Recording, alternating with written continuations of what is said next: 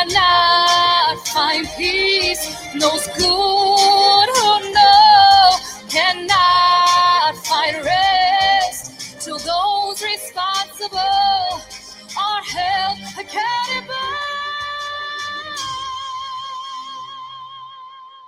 All right, guys, welcome to the Tori Says Show. So, yesterday, our president showed us uh, just how uh, the gloves are really off. It is the 18th of September, 2020 today, and I apologize for the late delay on uploading uh, yesterday's show on YouTube. Uh, you do know that I'm being censored everywhere, hence why Twitch is so easy to use. Uh, but I will be uh, premiering this right after the show in about, I think it takes me about 30 minutes to download, edit, and put up. Um, so yesterday we had the order for declassification on some things, not everything, which set off a firestorm, uh, a huge firestorm uh, throughout those that have been in power for a very long time, those that are losing power quickly. And uh, uh, it indicates to us yesterday, I played uh, the discussions uh, by uh, our own Attorney General Barr who claims, you know, when prosecutors are just going after people for political reasons, they're simply headhunters. They are too far invested in their own, uh, hence um, the issues that are occurring and that we see. Uh, now, I am uh, streaming as long as I can on Facebook and Periscope. I have DLive, which has uh, censored me to make me triple X. Please uh, join, uh, follow me on DLive. It's a Tori Says. Uh, you can find me there. Also on Twitch. And as long as I can on the free platforms, I will be uh, sharing my content. Uh, Twitch is free too if you catch it live, but you have to subscribe in order to see it if you can't be on when I'm live. Uh, that's the downfall on that one, right?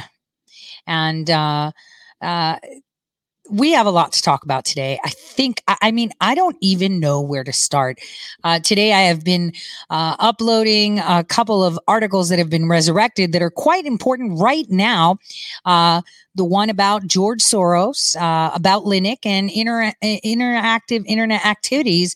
And in there, you see that from May, I was talking about McChrystal, the low hanging fruit, that now the mainstream media is catching up months later. And the reason I, I point this out is not to say, oh, look, I know, I know, I know, I time travel. And it wouldn't be fair. It's like, you know, I'm running against someone with no legs. Eh, eh, you know, it's not fair. I'm not pointing it out for that reason. I'm pointing it out to let you know that the information that I've put out there that has been already out there for those that steal other people's work or are looking for stories could have taken and reported to you which means many things. No one's going to sit here and tell me, oh, they probably didn't see it. BS. I send it to all of them. I'm part of their stupid little drops. I watch what they're instructed to do and their little DM groups and they're little, I'm in every single group you can imagine. And just like they're in every single group I am in. so I'm not pointing it out to say, oh, look at me, look at me. Please don't take it that way. It's to show you how they do not want to tell you the news and they will only tell you the real news and what's happening when they are forced to. When they are forced to tell you, they will tell you. That is the point. Okay. That is the point. Not, oh, look at me. Again, I'm not going to sit here and boast how I I know these things because it wouldn't be fair, right? It's not. I already know what's coming. I already have that access. I already have that knowledge, and it, it's not fair. It's like how I play Scrabble on Xbox. I cheat. I use an, an app called Unscramble Words. I know. How sad is that? It's because I get so upset. Um, so that's cheating. So me, uh, you know, telling people hey, look at me, look at me, is cheating because I already know. You already know. I have a lot of people tagging me in this Assange stuff as if it's some revelation. when I wrote about it in 2019. So I'll resurrect those articles while I'm um, adjusting the video uh, for uh, upload. But people are telling me, oh my gosh, President Trump gave a deal. I'll read to you directly.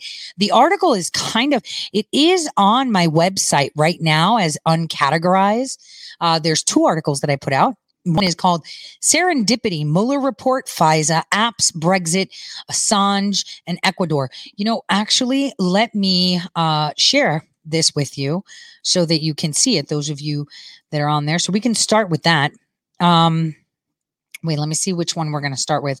Uh, so April 6th and April 11th. So let's start with the April 6th article, 2019. Of course, we're talking again, not fair. I'm not trying to, you know, oh look at me. I'm trying to tell you the information's already there. So over here i'm i'm it's this article is called serendipity mueller report fisa apps brexit assange in ecuador. Now keep in mind these articles are still uncategorized because i've uh, i had some great anons which means people in the present uh, that have collected things. I've had i have really great friends that have helped me um, resurrect a few things because it is so tedious to actually go and find it on the wayback Machine. Uh, and that's what I'm going to have to do. I'm going to have to find this on the Wayback Machine and, um, uh, you know, take in all the pictures and whatever's missing from here. So in this one, I was talking about how outlets are reporting that Assange is facing expulsion. This is before he was arrested. And uh, in the next few days, uh, with the president, you know, coming from the uh, President Moreno of Ecuador, who was in Washington, D.C. a couple days after, well, let's just leave it there. So um, here's a video of Assange talking about Seth Rich. Um, here's what the UK media had uh, stated about diplomatic asylum. But the it, see, like this is missing, so I'll have to go find it. But the important part here is um uh what transpired afterwards and I'll and I'll share that piece with you because a lot of people are like did you know that President Trump cut a deal? And I see these uh tweets hey have you seen this? And it's like wrote about it over a year ago. So here is where it gets interesting okay? I analyzed what's going on but let me read this to you. Let's remind ourselves of what this amazing representative did Russia hoax was in full swing. Frustrated with this special counsel, he decided to go to the source of the hacked emails. Representative Dana Rohrabacher, oh, remember, Dana was not elected afterwards. Uh, he's a Republican, former speechwriter, typo, hello, uh, for President Reagan, met with Le- WikiLeaks founder Julian Assange on August 16, 2017, and sat with him for a minimum of three hours. Rohrabacher said that Assange claims to have proof that Russia was not behind the DNC email hacks. The Orange County Register, uh, where this was reported, said that Assange provided him evidence but declined to say what it was. If this is true, then the whole Russia hoax was an investigation that the Obama administration inten- intentionally um, and unknowingly established a special counsel for hoax. Okay, I think this copy and paste resurrection has really either either my spelling's like super bad or whatever. But um here it he says uh that in in a Wall Street Journal article um, confirmed that General Ke- Kelly had declined the meeting requested by Dana to the president. So basically, Dana went and saw him.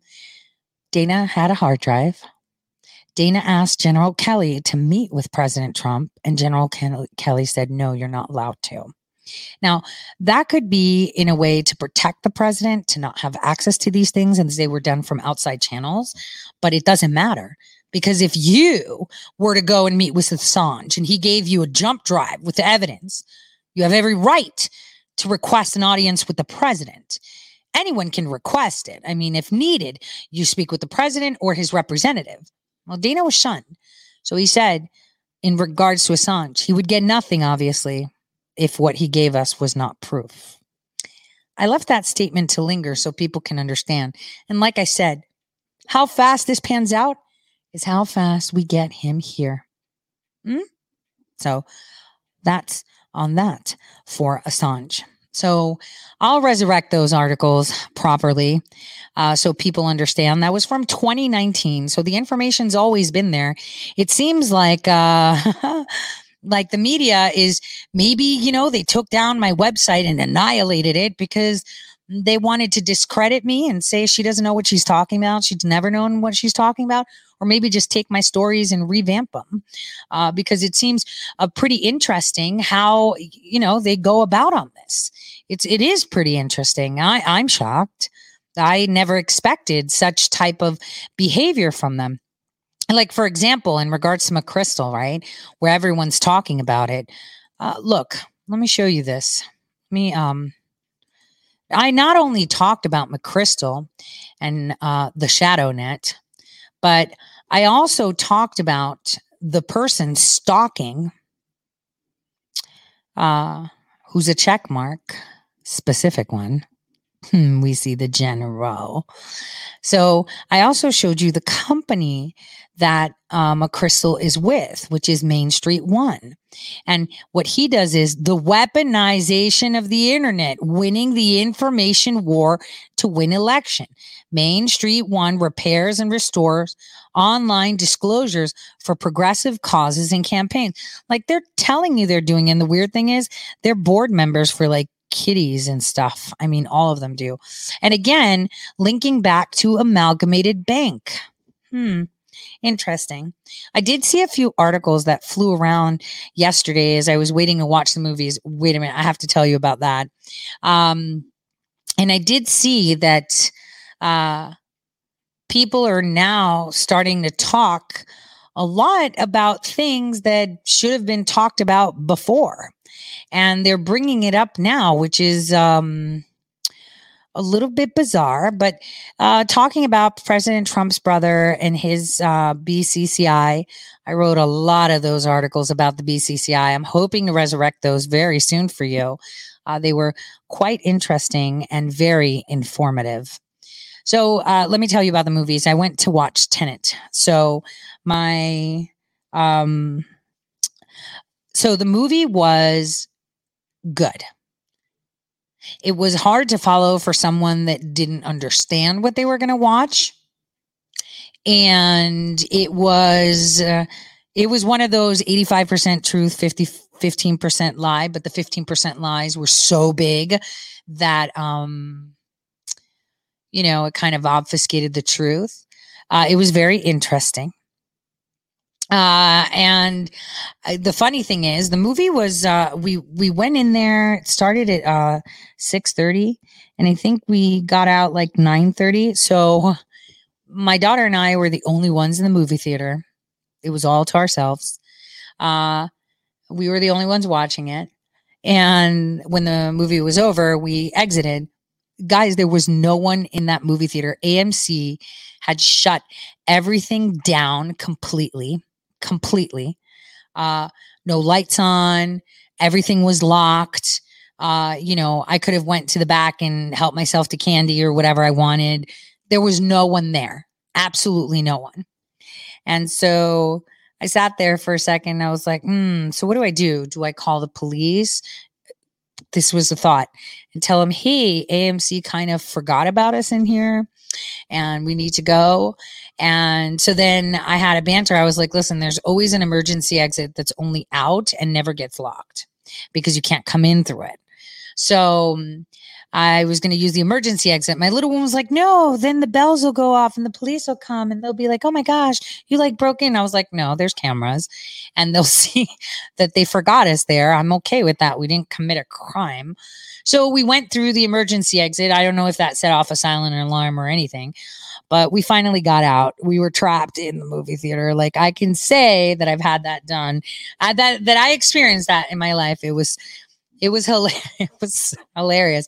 I actually was thinking, well, what if I go in the back? I've oh, I haven't had Maltesers for a while, and I, I never, I didn't ask for them. Whoppers, right? Maltesers, Whoppers. Um, and I was thinking of getting those little malt balls, but then I was like, no, you know, this is fun. This is an experience. Uh, it was like nine thirty, and so they just like literally forgot us in there. I actually took a little bit of a video of us just in an abandoned movie theater locked in. Because when we were walking, we were like, wow, it's eerily dark. Until we get to the front and it's like empty completely. So that was fun. I thought I'd share that because um yeah, that's one of those things. It's like, what? So so yesterday we watched that movie uh Tenet it was it was all right. The acting was great. Um uh the storyline was great. And um it was interesting. It was interesting how they skewed fact to fiction. Uh but uh, you know that you are able to visualize as well which was super incredible uh, to see. So if you guys can go to the movies, first of all, no one's going, so it's just going to be you. Second, this is like the first time that I actually went to a theater that had couches that wasn't like a Cinetopia that they have out west, you know, which is like couches and whatever. And I don't think I could go back to like old school theater with the uncomfortable chairs. Like I was actually concerned that I'd doze off. Uh, but it, the movie was great. Um, I urge you to go because a lot of people aren't going. Uh, so that'll um, that'll be fun. Uh, so uh, now where we start today? Aside from the fact we touched upon uh, Assange, uh, we touched upon, I mean, everything's being rigged for red right now. But uh, um, what do we? I think we should start with Steve Bannon, and I'll tell you why. So, a lot of people that are not, I don't want to say good, a lot of people uh, have jump ship on Steve Bannon. A lot of people have refused to interview him uh, because he's been tainted now, right? People talked a lot of smack about him. Uh, he was indicted for whatever, and you'll hear him talk about it.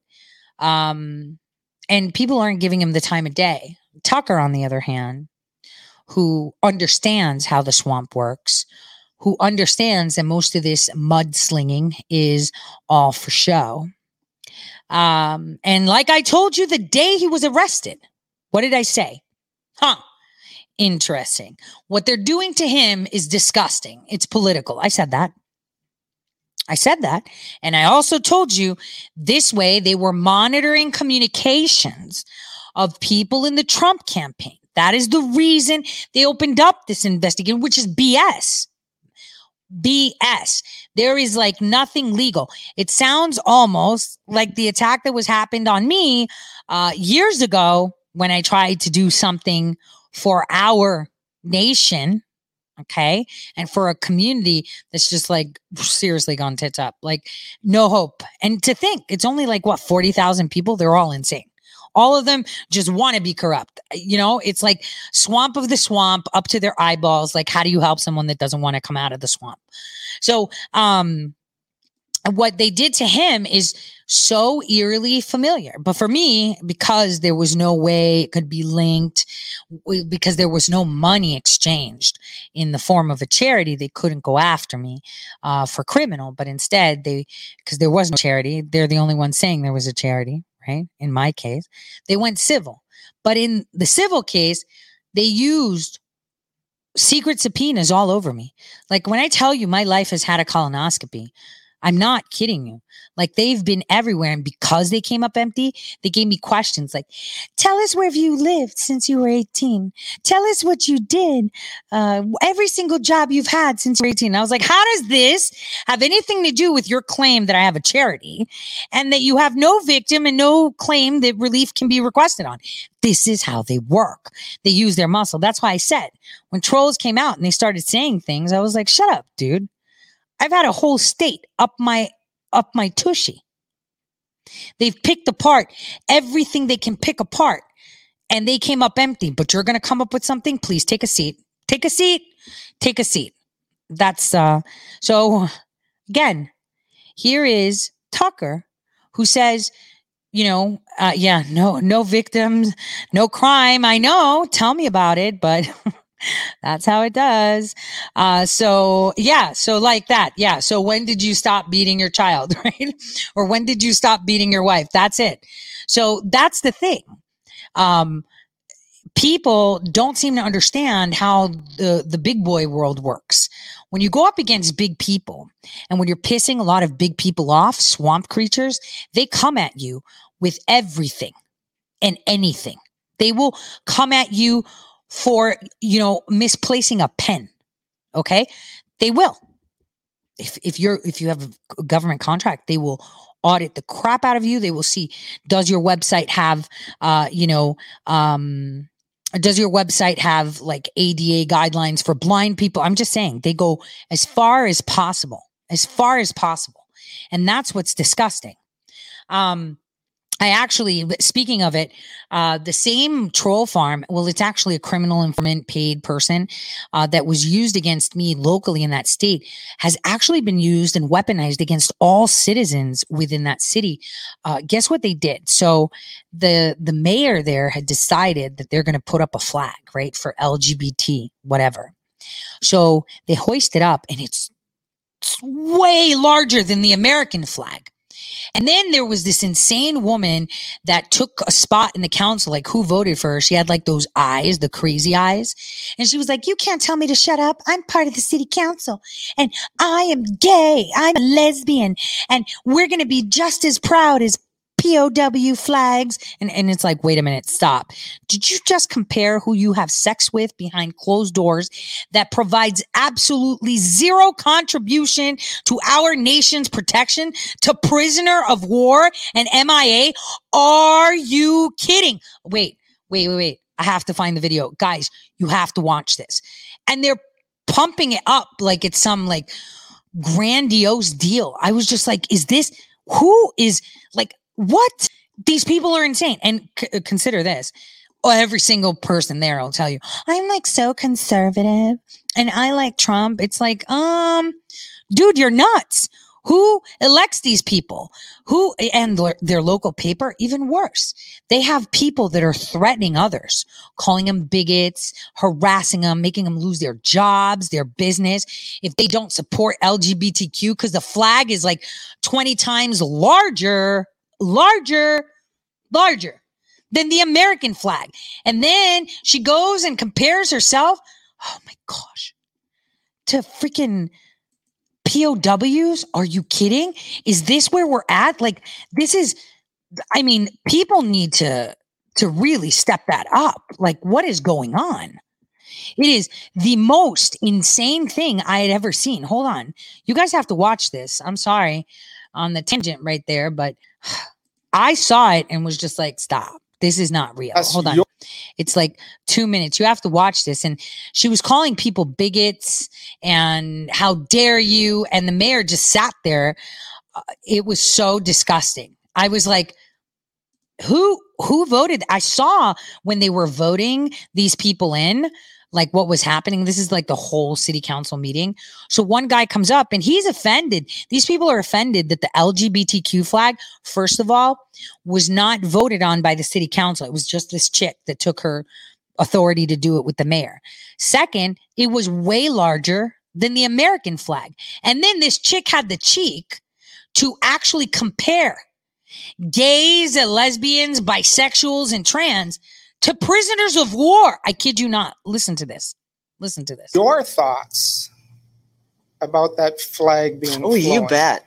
So, as some of you may not be aware, and, and, and just one point. Uh, yes, Mr. Walker. I've heard enough. I'll put my hand up. Okay. Just like the mayor does with. Okay. Us. I'm not waving. But guess you. what? You don't get to tell me when I can stop speaking. Well, I'm going to. I'm an elected official. You can't do can that. Can I do that, Mr. Mayor? Mr. Walker, if she's given the floor, I'm going to give her the five minutes just like everyone else. Okay, and I will minutes. let you finish up your five minutes. And, and you'll start the clock. Clock is running as please, soon as. Please I don't need ahead. five minutes. Please go ahead. So, Mr. Walker, if you're not aware, and I think a lot of people in this room are not aware and have come here just because this is a gay issue, I am proudly the first openly elected lesbian in North Dakota. So that is why I'm not paying any heed to your crap. I am we the people. I'm the people. I live in Minot. I have a taxpayer. I am a person. I get to see myself represented on that flagpole just as much as the people who got the Juneteenth flag last month, as much as the POW MIAs will get later this month. Every single person is entitled to see themselves represented. We are not some group of people who live in San Francisco or Seattle. We are here. We are your elected officials. We are your brothers. We are your sisters.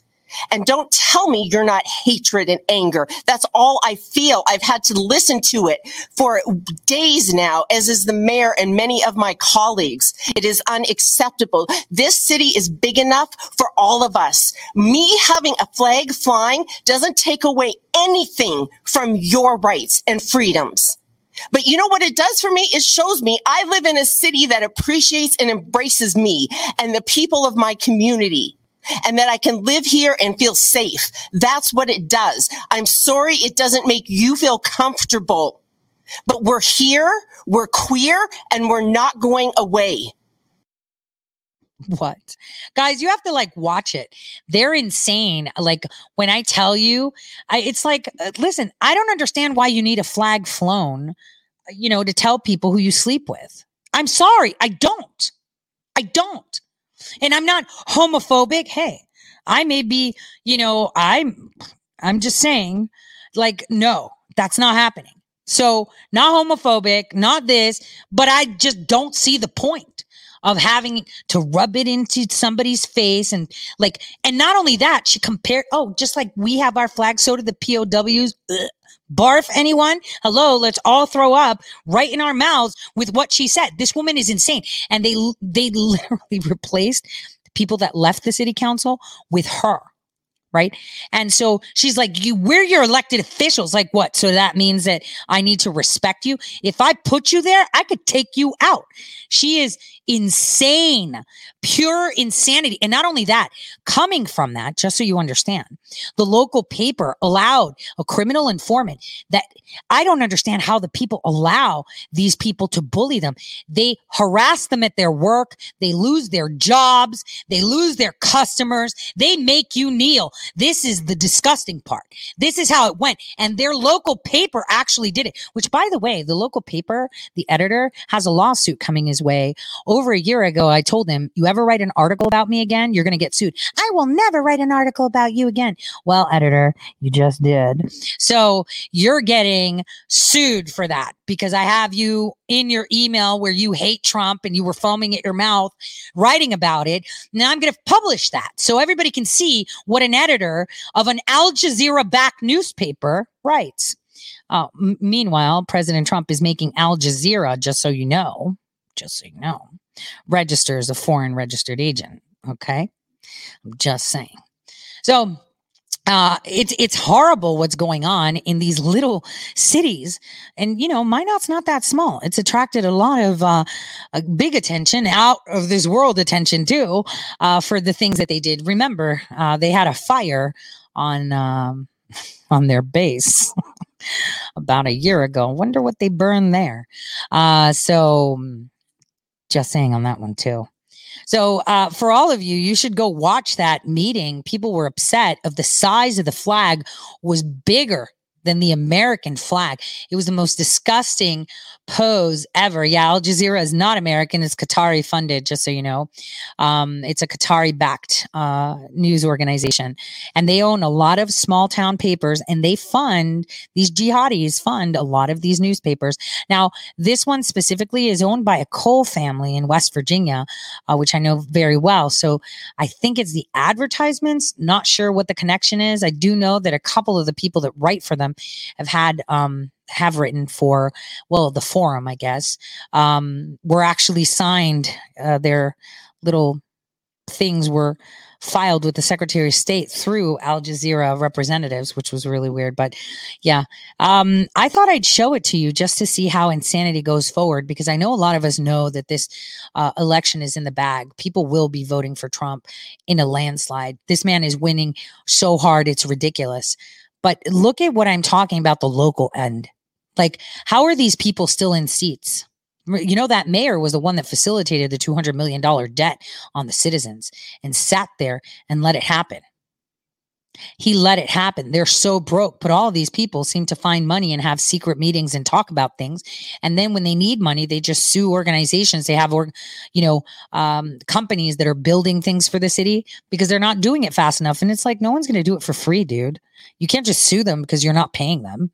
Uh, but that's that's how they work. And the the point that I want to make here is this is what you have to fix after the elections. For now, keep that in mind on your local level school boards, city councils, mayorships, governors, st- secretary of states, attorney generals, tax commissioners, all those positions within your state, you need to fix that. Because as I said for years, while we're focused on the federal level, we're not paying attention to the peripheries. Because if that little city and that state that only has 700,000 people in it is so corrupt when it comes down to it and everybody votes for President Trump, well, it comes down to the electoral college, doesn't it?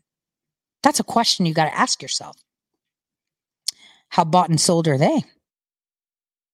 Because even if the state is majority Republican, if your electoral college wishes to sway to the left. Do you see what I'm trying to say?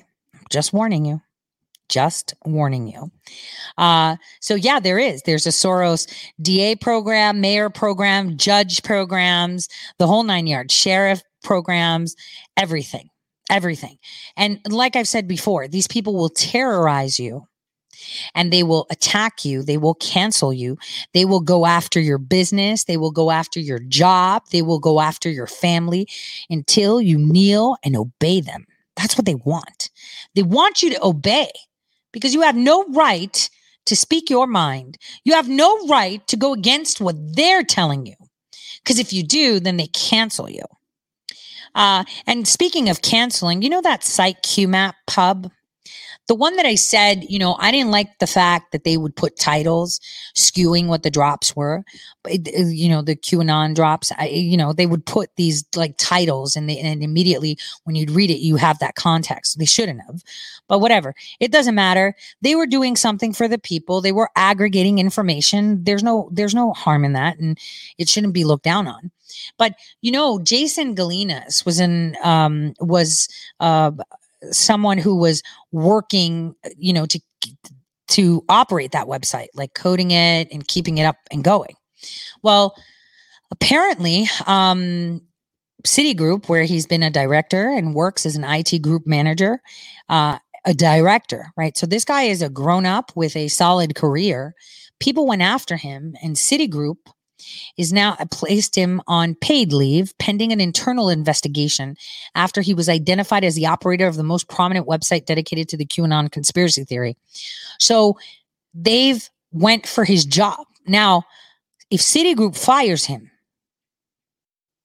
for doing things on his time that give him pleasure, whatever that may be. You can have a website about plants, about dogs, about kitties, about QAnon, about the sunrise movement, right?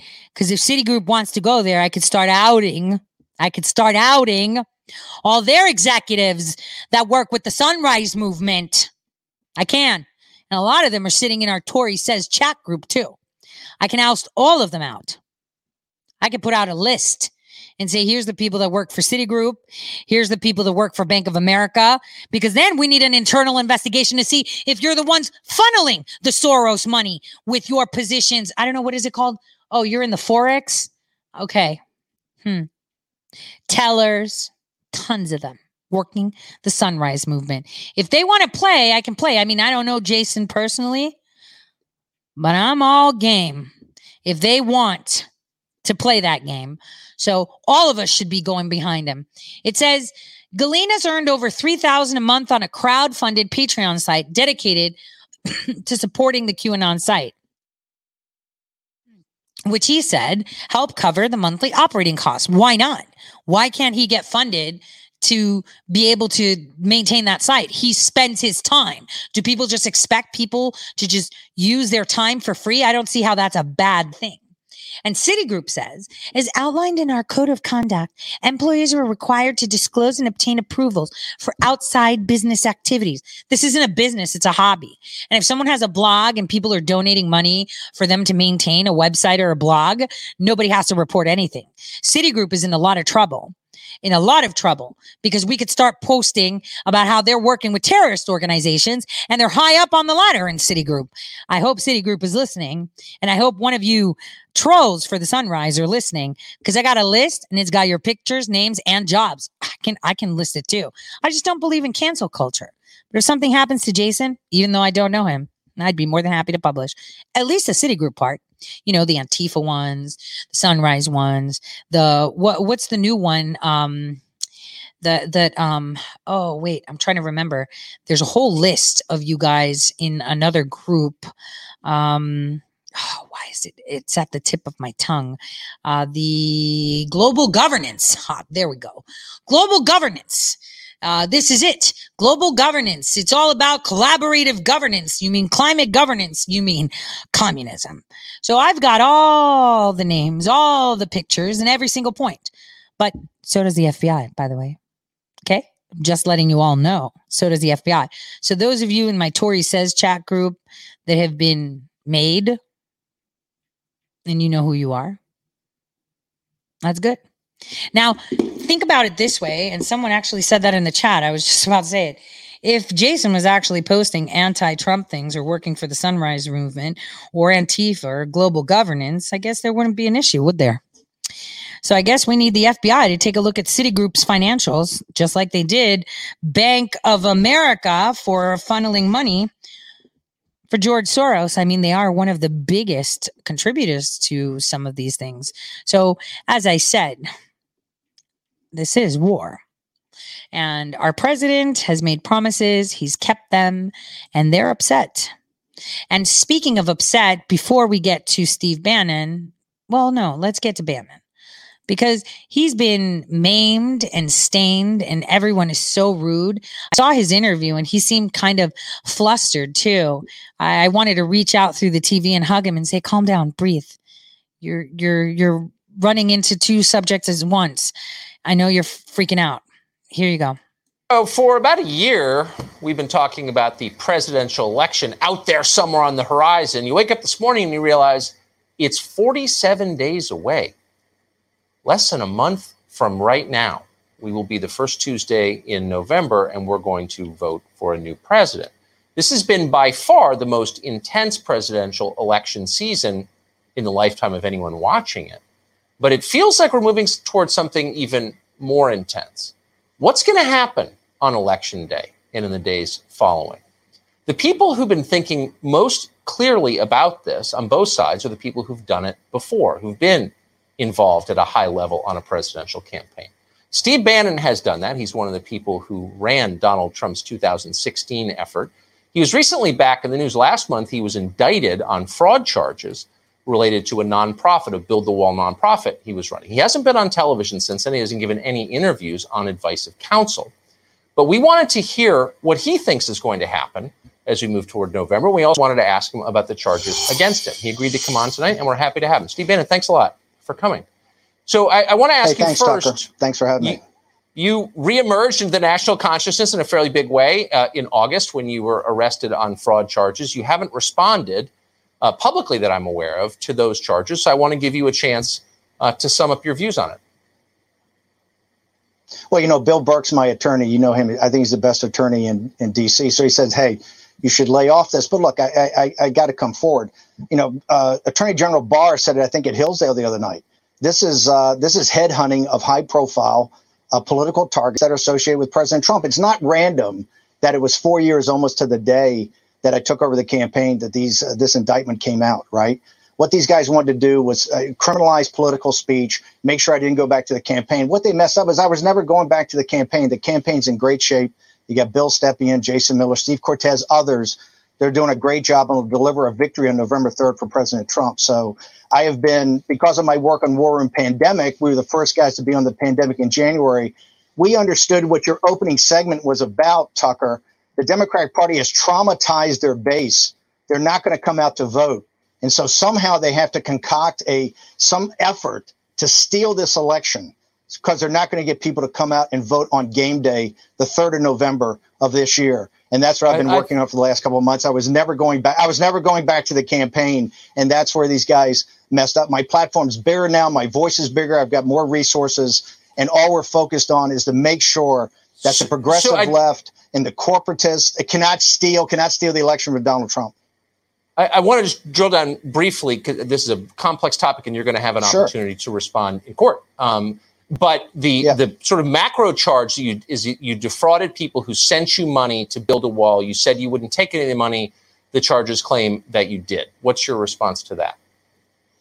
I, I had my my C4 had a one. If you read the indictment, I had a one million dollar contract.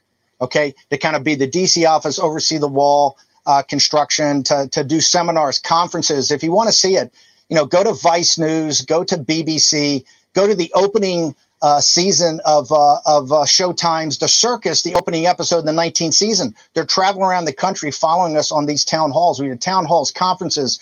We built a wall, two thirds of a mile of wall up a mountain in El Paso within hundred days of starting. I was I was a contractor and ran an advisory board that brought together the best and brightest of all the wall people. So they're not going to criminalize. They're not going to shut me down about talking about the wall. They're not going to criminalize us talking about the wall. Okay. We brought in Kobach and and Sheriff Clarke and all these guys. So that's what the indictment failed to say. But look, all that'll come out in court. It, will- it, it will. It will. And I don't. is that they're not the key.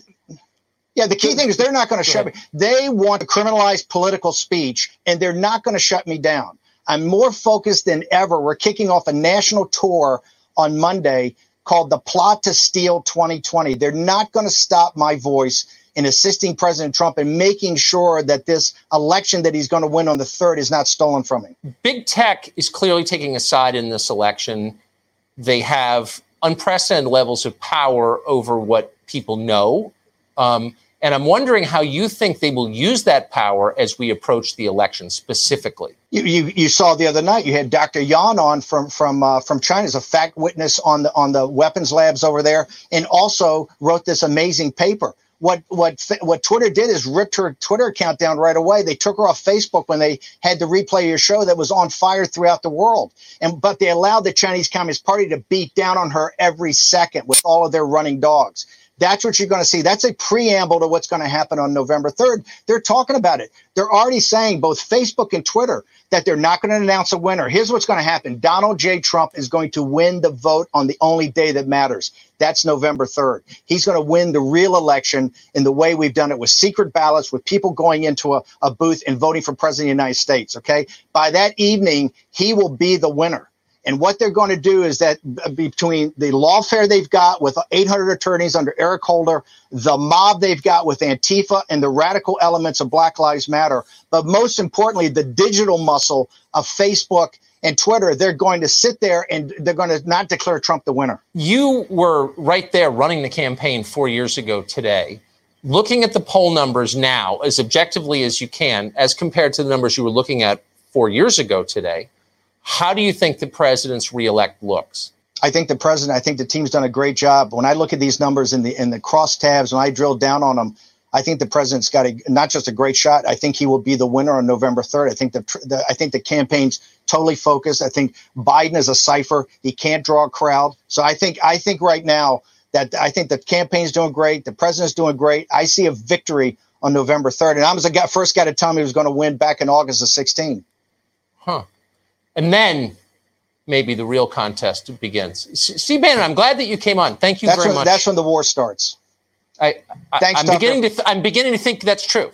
Um, appreciate it. Thank you. So I love the fact that Tucker had him on to talk about what's going on with his case. It was so similar to mine. I said it the minute they indicted him and sent postal workers to him. I was like, listen, his was on a grander scale and they had money, uh, but involved. Mine didn't. So hence why they went criminal because you know they would have went on mine criminal if they could. It was totally the same book. They have the same playbook.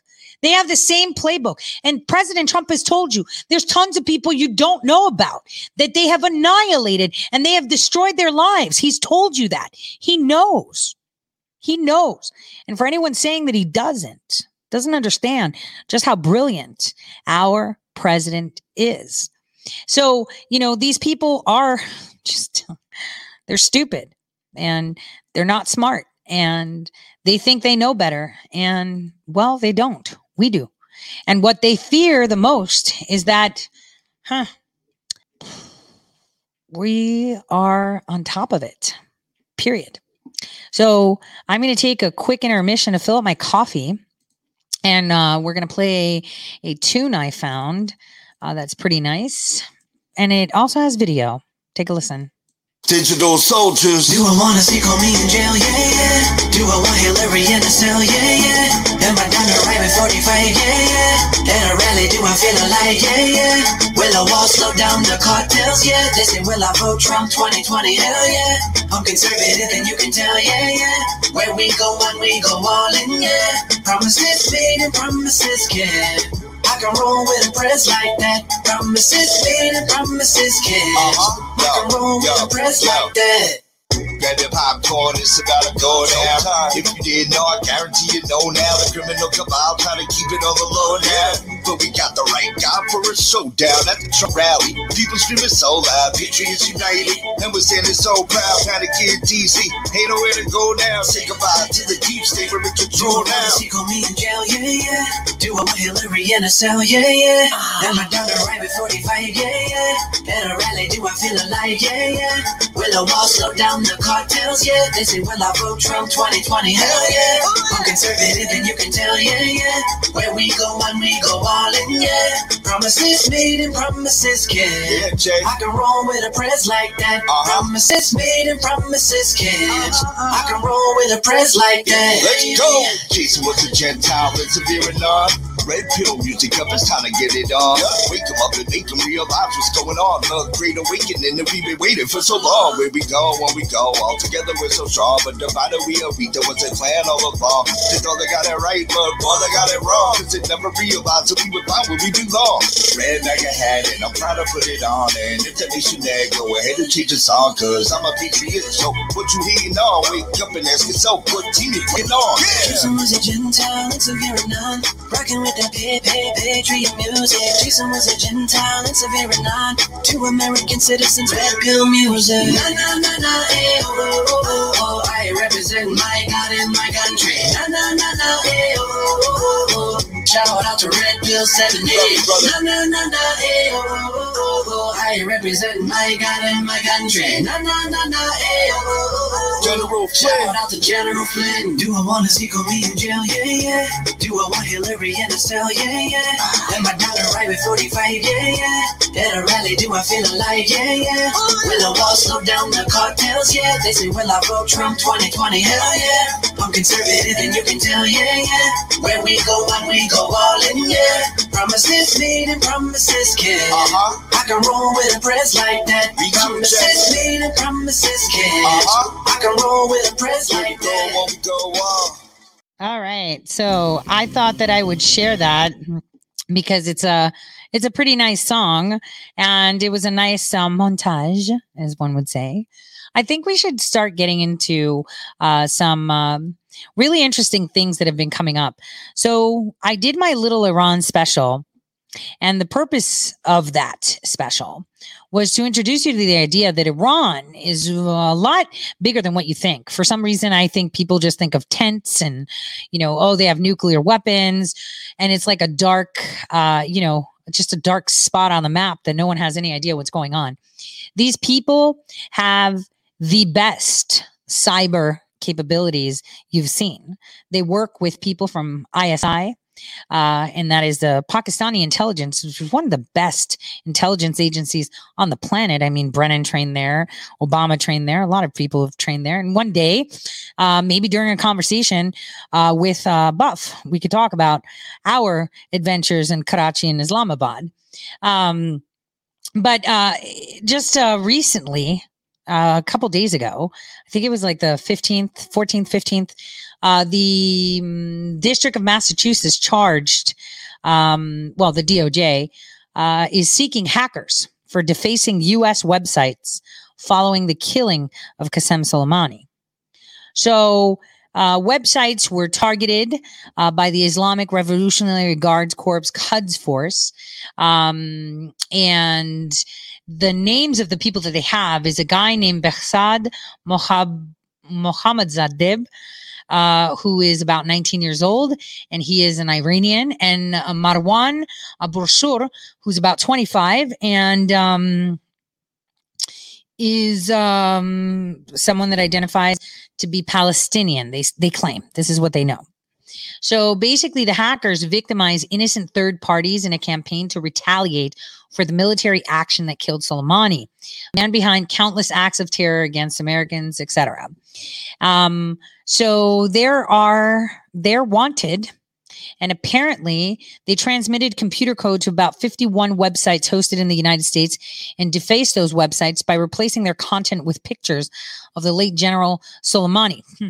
Well, you know, when is the DOJ going to go and, you know, file any charges uh, against the Washington Post for glorifying him and giving him a, uh, you know, a memorial page? Just saying. I mean, this is ridiculous. This is the United States of America. And, um, you know, it was, um, it was uh, quite interesting to see who, what, when, and where sits on what side of the fence at that time. So, um, that's happening. Speaking of, uh, foreign fronts. I'm glad to see that TikTok is now being banned. Thank you for realizing that Twitter is part of uh, the other company that uh, Tencent that also funded the Jones International Group, you know, General Jones, that uses a charity as a front, hmm, a charity of veterans as a front to launder money and hijack your reality. Hmm, pretty incredible. Commerce Department is announcing new prohibitions on the Chinese owned apps TikTok and WeChat. These new rules will prohibit both apps from being sold in the United States app stores, as well as uh, banning money transfers through WeChat in the United States. Joining me right now in an exclusive interview is the Commerce Secretary, Wilbur Ross. Mr. Secretary, it's good to see you this morning. Thank you so much for joining us. Thank you, Maria. Good to be on with you. So, of course, we are waiting on the president and the government's uh, decision on a potential deal with TikTok. But walk us through this Commerce Department ruling here. Uh, these are separate from the ongoing negotiations between Oracle and TikTok, correct? Yes, the uh, ongoing negotiations between TikTok and CFIUS, of which Commerce is a part, are separate from these rules. These rules are put out so, in connection with Executive Orders 13942 and 13943, dealing respectively with TikTok and WeChat.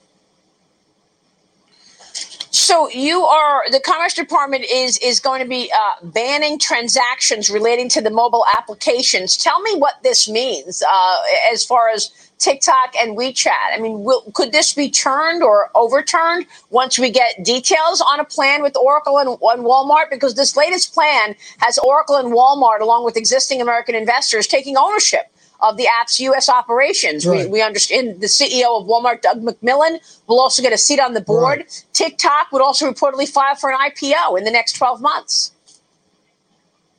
Right. Well, there are two separate situations both are a problem in that both are taking data from American public and sending it to China is our fear. Where they differ is that WeChat is essentially a funds transfer and payment processing mechanism. For all practical purposes, it will be shut down in the US, but only in the US as of midnight on Monday by the Commerce Department ruling. TikTok is more complicated because, in effect, there are two alternatives there. One is the rules that we'll be announcing right now, and the other is if there is a transaction completed by November 12th. The original orders required Commerce Department to promulgate these rules in the Federal Register by September 20th. The 20th is Sunday. Federal Register doesn't publish on Sunday, doesn't publish on Saturday. That's why we're publishing them today.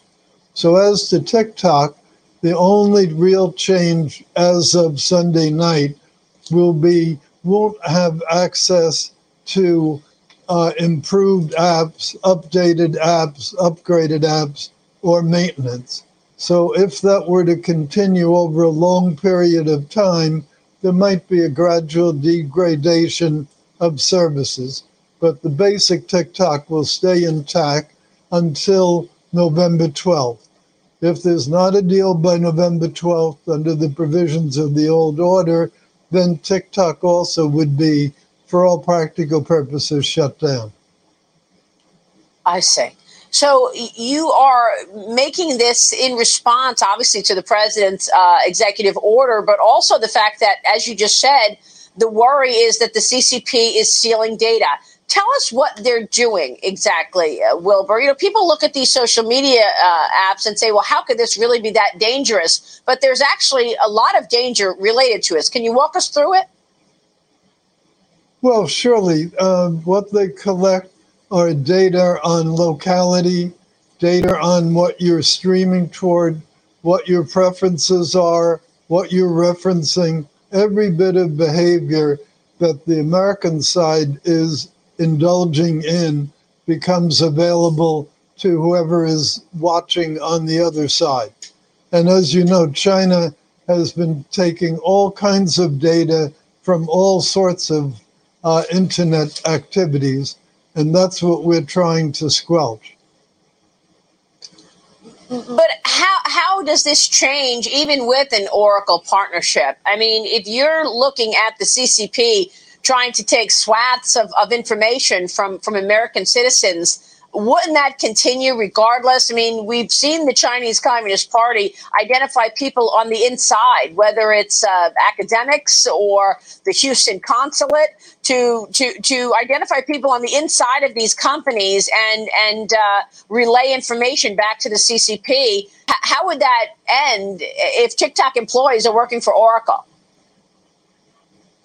Well, there's there's no way a rule as such can prohibit bad behavior on the part of individuals. That's a question of management. That's a question of supervision.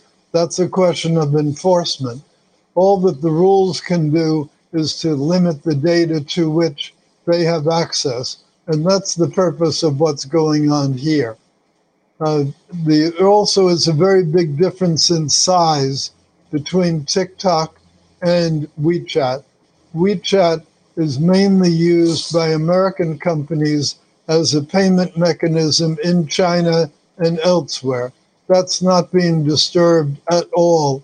And that's the big function, that's the big money maker for WeChat. TikTok is the one that's much more into the social media, the little play acts, the kids exchanging data, and all that. And so it's a much more complicated thing. And I think that's part of the reason that the deals are potentially more complicated. It's both bigger and a more complex interface uh, with the American public. So I want to ask you about the airline CEOs, but one more question on this. The U.S. is going to be blocking TikTok and WeChat downloads beginning on Sunday. Are you expecting retaliation from China? Well, remember, it's not doing the same thing. Our rule is not doing the same thing to TikTok as to WeChat. WeChat US, for all practical purposes, will be shut down. As to TikTok, it's just upgrades, maintenance, things like that, that would be shut down at this stage. The real shutdown would come after November 12th in the event that there is not another transaction. So it's very different the way the two are being handled, and that reflects the quantitative and qualitative differences between the two apps. Right. Yeah. No, I As understand. But do you think the CCP is going to retaliate? Yeah. Well, that's up to them. But as to the airline question that you also asked, right now under Yeah. the I mean, the, the 25 CEOs are going to be was- meeting with White House Chief of Staff they met with the White House Chief of Staff Mark Meadows yesterday. They want an additional $25 billion in coronavirus aid to help them avoid layoffs be- before the September 30th deadline. Meadows said that the White House could be open to a standalone deal for the sector. What are the opportunities here, Secretary? Well, uh, the issue we're trying to deal with is that as of October 1st, the airlines under the April 25 billion would be free to lay off 30,000 people. We don't want that to happen for obvious reasons. Airline traffic is running about 30% of what it had been a year earlier. And it's really no fault of the airline, it's a fault of the coronavirus. So the reason White House might be receptive to a standalone deal is that it's not right to punish the airlines differentially because of coronavirus. We think coronavirus is soon going to have vaccines in any event, but we've got to bridge the airlines, got to bridge their employees if we can through that period. So that would be the purpose of the additional 25 billion. Understood. What about the farmers, Secretary? The president also announced new aid for farmers during his rally in Wisconsin yesterday. Here's what he said. Starting next week, my administration is committing an additional, you've been asking for this for a long time, $13 billion in relief to help farmers recover from the China virus, including Wisconsin's incredible dairy, cranberry, and ginseng farmers who got hurt badly. Been after that money for a long time. Secretary, of the farmers as well getting getting aid here. You know, a lot of people saying, "Look, what other industries are there poised to need money? There are a lot of them. Uh, why the farmers more money there as well?" Well, the farmers really deserve it for the same reason as the airlines may. This is not a problem of their making. This is a problem created by the export from China of the coronavirus to the US, and earlier some of the constraints that China had put on agricultural trade. Now, lately, China has been buying a lot more agriculture from us, but still there's a lag, and it still is necessary to give the farmers a helping hand through this temporary period. Uh, the farmers Yeah. really don't want aid. What they want is trade. And we hope as we come out from under the coronavirus, and if China continues to honor its phase one agreement, we hope they will get trade instead of aid. Right, but but I mean, there are other industries that could say the same thing, right? I mean, it, it wasn't the the restaurants' fault that they had to shut down. Will the government be giving the restaurant industry money? Well, the restaurants, as you know, got protected in a different way. Most of them are in the category of employing fewer than the 500 people. And therefore, there were separate programs that, while they weren't just called restaurant programs, effectively Yes. benefited the restaurant industry. All right, we will leave it there. Secretary, it's good to see you this morning. Thanks very much for walking us through all of that. Remember, it was Wilbur Ross that bailed out Amalgamated Bank when they got busted uh, for uh, the um, Occupy Wall Street thing. And the SEC came down on them for money laundering and he bailed them out. I'm just letting you know. So, just saying. Now, I want to play part of the Great American Comeback event in Wisconsin from yesterday. From this point on, I think it was uh, the part that we need to watch. That They are coming after me because I am fighting for you, and that's true. That's true. And we're winning the fight, and we're winning this election. This election, we are doing well. They refuse to say it. They refuse to say it. And they hate to say it. It just drives them crazy. But that night, remember? They started off by saying this will be a very short evening for Donald Trump. That was Donald Trump in those days. You know, now it's President Trump. I lost all my friends because of this position. I had friends, hey, Don, let's go to dinner. Okay, good, Richard, I'll go.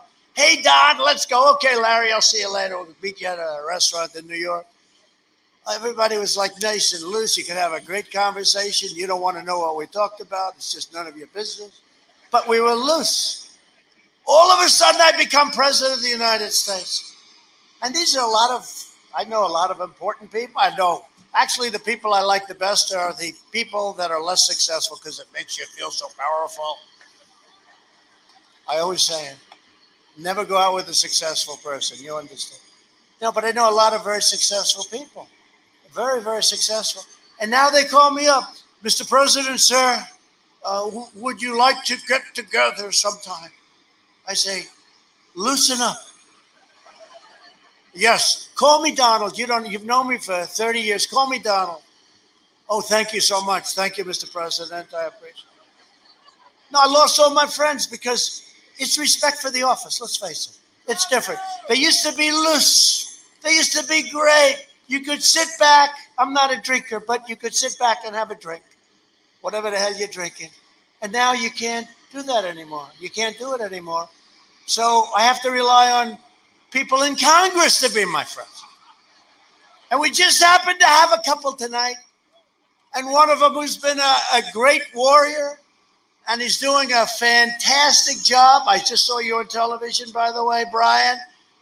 Does everybody know Bryan Steil?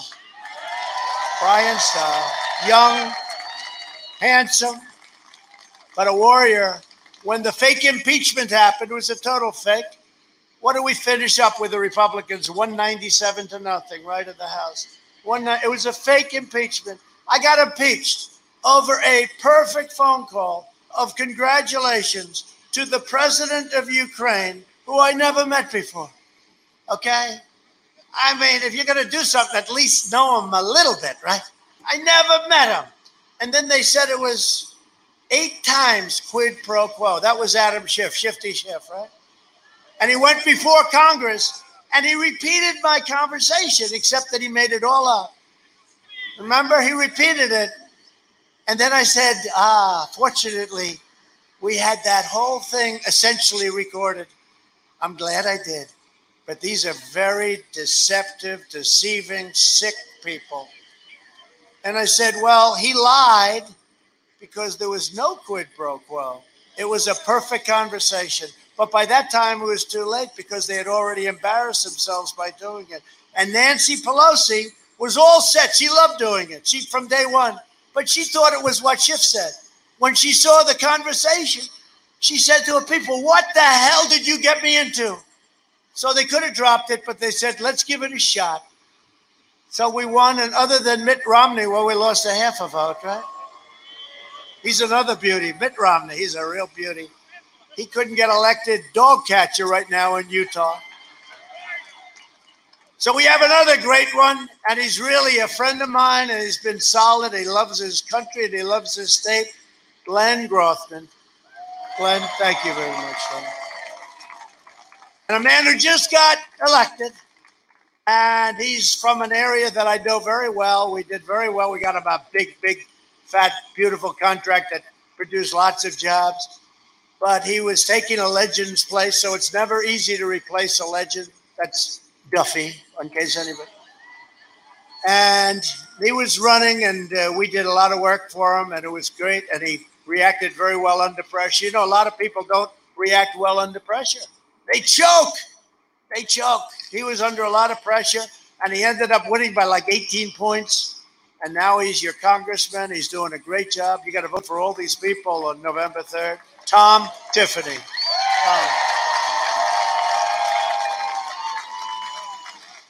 Thank you, Tom. And we have a great congressional candidate, Derrick Van Orden. Where's Derrick? Derrick, good luck. I hear good things, Derrick. Got my total support. I hear very good things. I can only support if I like. You know, our record's like 222 and 3.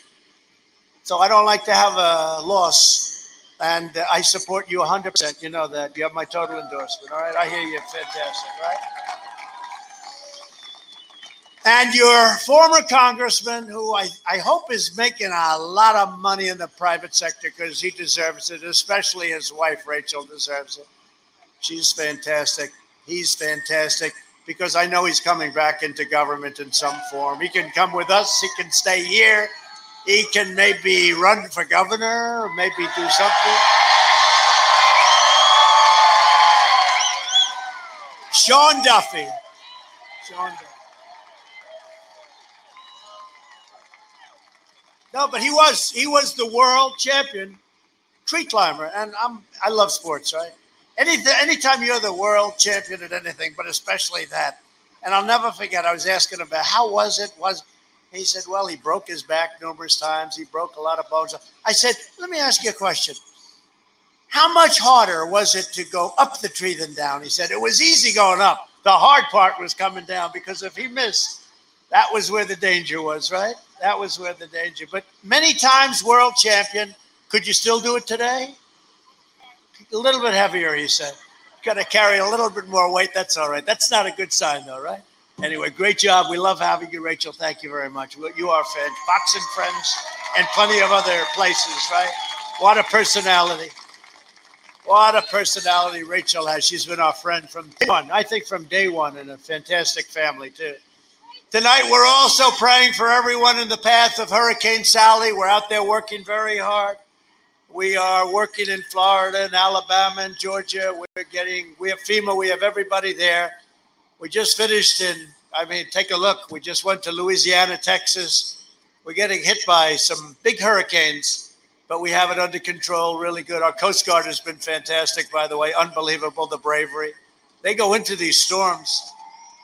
They go into these storms. They say, How dangerous is it, sir? It's very dangerous. I say, uh, All right. He said, Would you the cat? He said, Would you like to try it sometime? I say, Admiral, no, thank you. I'll take a pass. I think they might have a problem with me doing it, but I will tell you, they are. You know, in Texas, they saved 16,000 people two years ago. The Coast Guard, U.S. Coast Guard. I think there's no brand to me that's gone more than the U.S. Coast Guard. So it's great. And we're getting them new ships. Those ships are all coming, and nice new ones, all built in the USA, beautiful ones. Most of them have already arrived. My administration will be by their side through every step. We're working again very, very hard in the panhandle. The panhandle, we love the panhandle. It got hit hard. We spent the last four years reversing the horrible damage Joe Biden inflicted over the last 47 years. We passed record tax cuts and regulation cuts. Nobody's ever done more, more than anybody else has ever done to keep our family farms in the family. We virtually eliminated the unfair estate tax, also known as the death tax. So if you die in 100 years from now and you have children that you love as opposed to children that you can't stand, is anybody here have children that they don't like or perhaps can't stand? Because if you do, don't listen to the rest of this. But if you have a family that you love and you have a small business or farm or whatever, they were being put out of business. They'd have to go and borrow the money to pay the estate tax, the death tax. And it was a terrible thing. We got rid of it. So now you can leave your farm, your small business to your family and just hope they remember you every once in a while. It's always a, always a difficult situation, but it was. It was ruining farms They'd have to go out and sell the farm. They'd have to go out and get partnerships. They'd have to go out and borrow money from banks. And then all of a sudden they're in foreclosure proceedings and they've never done that before. They don't have to worry about that anymore. If you love your family, that's a big deal. They've been trying to get that. Sean, for what, 30 years they've been trying to get that, right? Especially for the farmers because it's that kind of a business. It's a great business, but it's day to day. You have a bad crop, all of a sudden you can't pay interest in a loan to pay estate tax, right? And they lose their farm, So we're not going to have that anymore. We achieved American energy independence for the first time, totally independent. We don't have to be in those faraway places unless we want to be. Biden pledged to abolish American oil, American shale, clean coal, natural gas. He said the fracking, I told you that, but we're not going to let them get away. We'll be, we'll be bringing that up on occasion. For 47 years, Joe Biden crushed the dreams of Wisconsin workers and enriched foreign countries. That's what happened. Before I got here, what was happening with Japan, and we pay our deep respects to Prime Minister Abe of Japan, a great friend of all of ours, a great friend of mine. He's going to be leaving office very soon, like in a matter of a day. And uh, he was a great gentleman. We, he's a tough negotiator, I'll tell you that. They made very good deals against the United States, but he's somebody that's going to be missed. He's a great gentleman.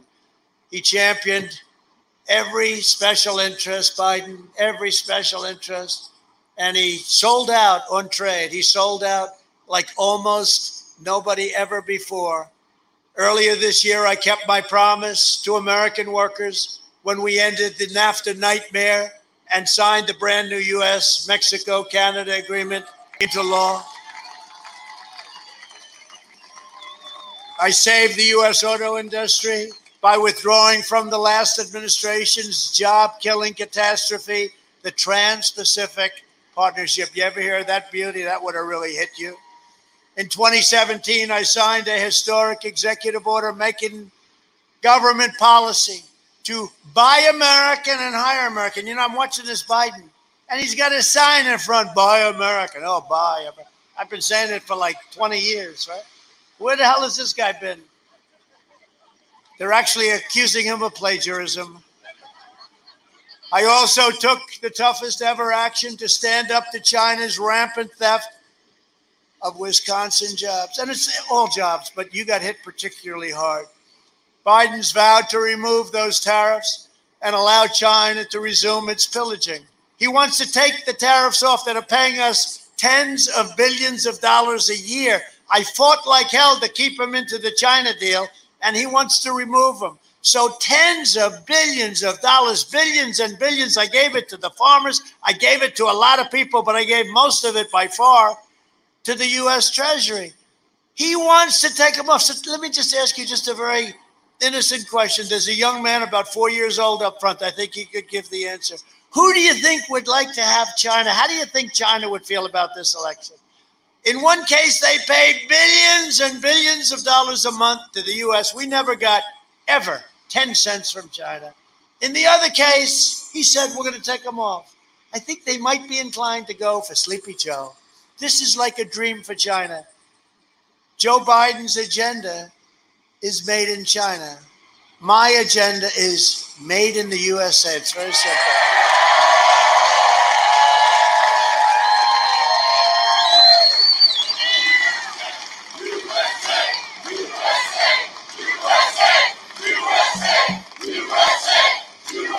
So we did many things, not only China, not only the 28 billion our farmers. We did so much, and I'm proud to announce that I'm doing even more to support Wisconsin farmers. Starting next week, my administration is committing an additional, you've been asking for this for a long time, $13 billion in relief to help farmers recover from the China virus, including Wisconsin's incredible dairy cranberry, and ginseng farmers who got hurt badly.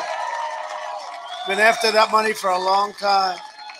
When the Wisconsin timber industry was threatened, I imposed tariffs on dumped foreign timber and subsidized products, saving many, many timber jobs in your state. If Joe Biden gets in, the radical left will shut down Wisconsin's timber production for environmental reasons. You believe that? Oh boy, it's it's so sad to see it, and that would happen. But we can't let that happen. We can't let. We've come too far. We're so good. If that virus hadn't hit us, and it did, and it hit the whole world, but if it hadn't hit us, we would have numbers the likes of which nobody thought were even remotely possible. But it did. And we saved a lot of lives. You know, they keep saying, oh, they just, by the way, if we had two people die, they would have said he did a terrible job. If we had a hundred people die, if we had a thousand, no matter what we do, we have trade deals. We announce a trade deal. Everybody's saying how great it is. Schumer and Pelosi see it. They have no idea what the deal is. We don't like the deal. Did you look at? Oh, of course we looked at it. It doesn't have tariffs. Oh no, it does have tariffs. They, they know nothing about the deal. Automatically, anything we do they just take the reverse. But you know what? I'd probably do it to them too, so I can't complain.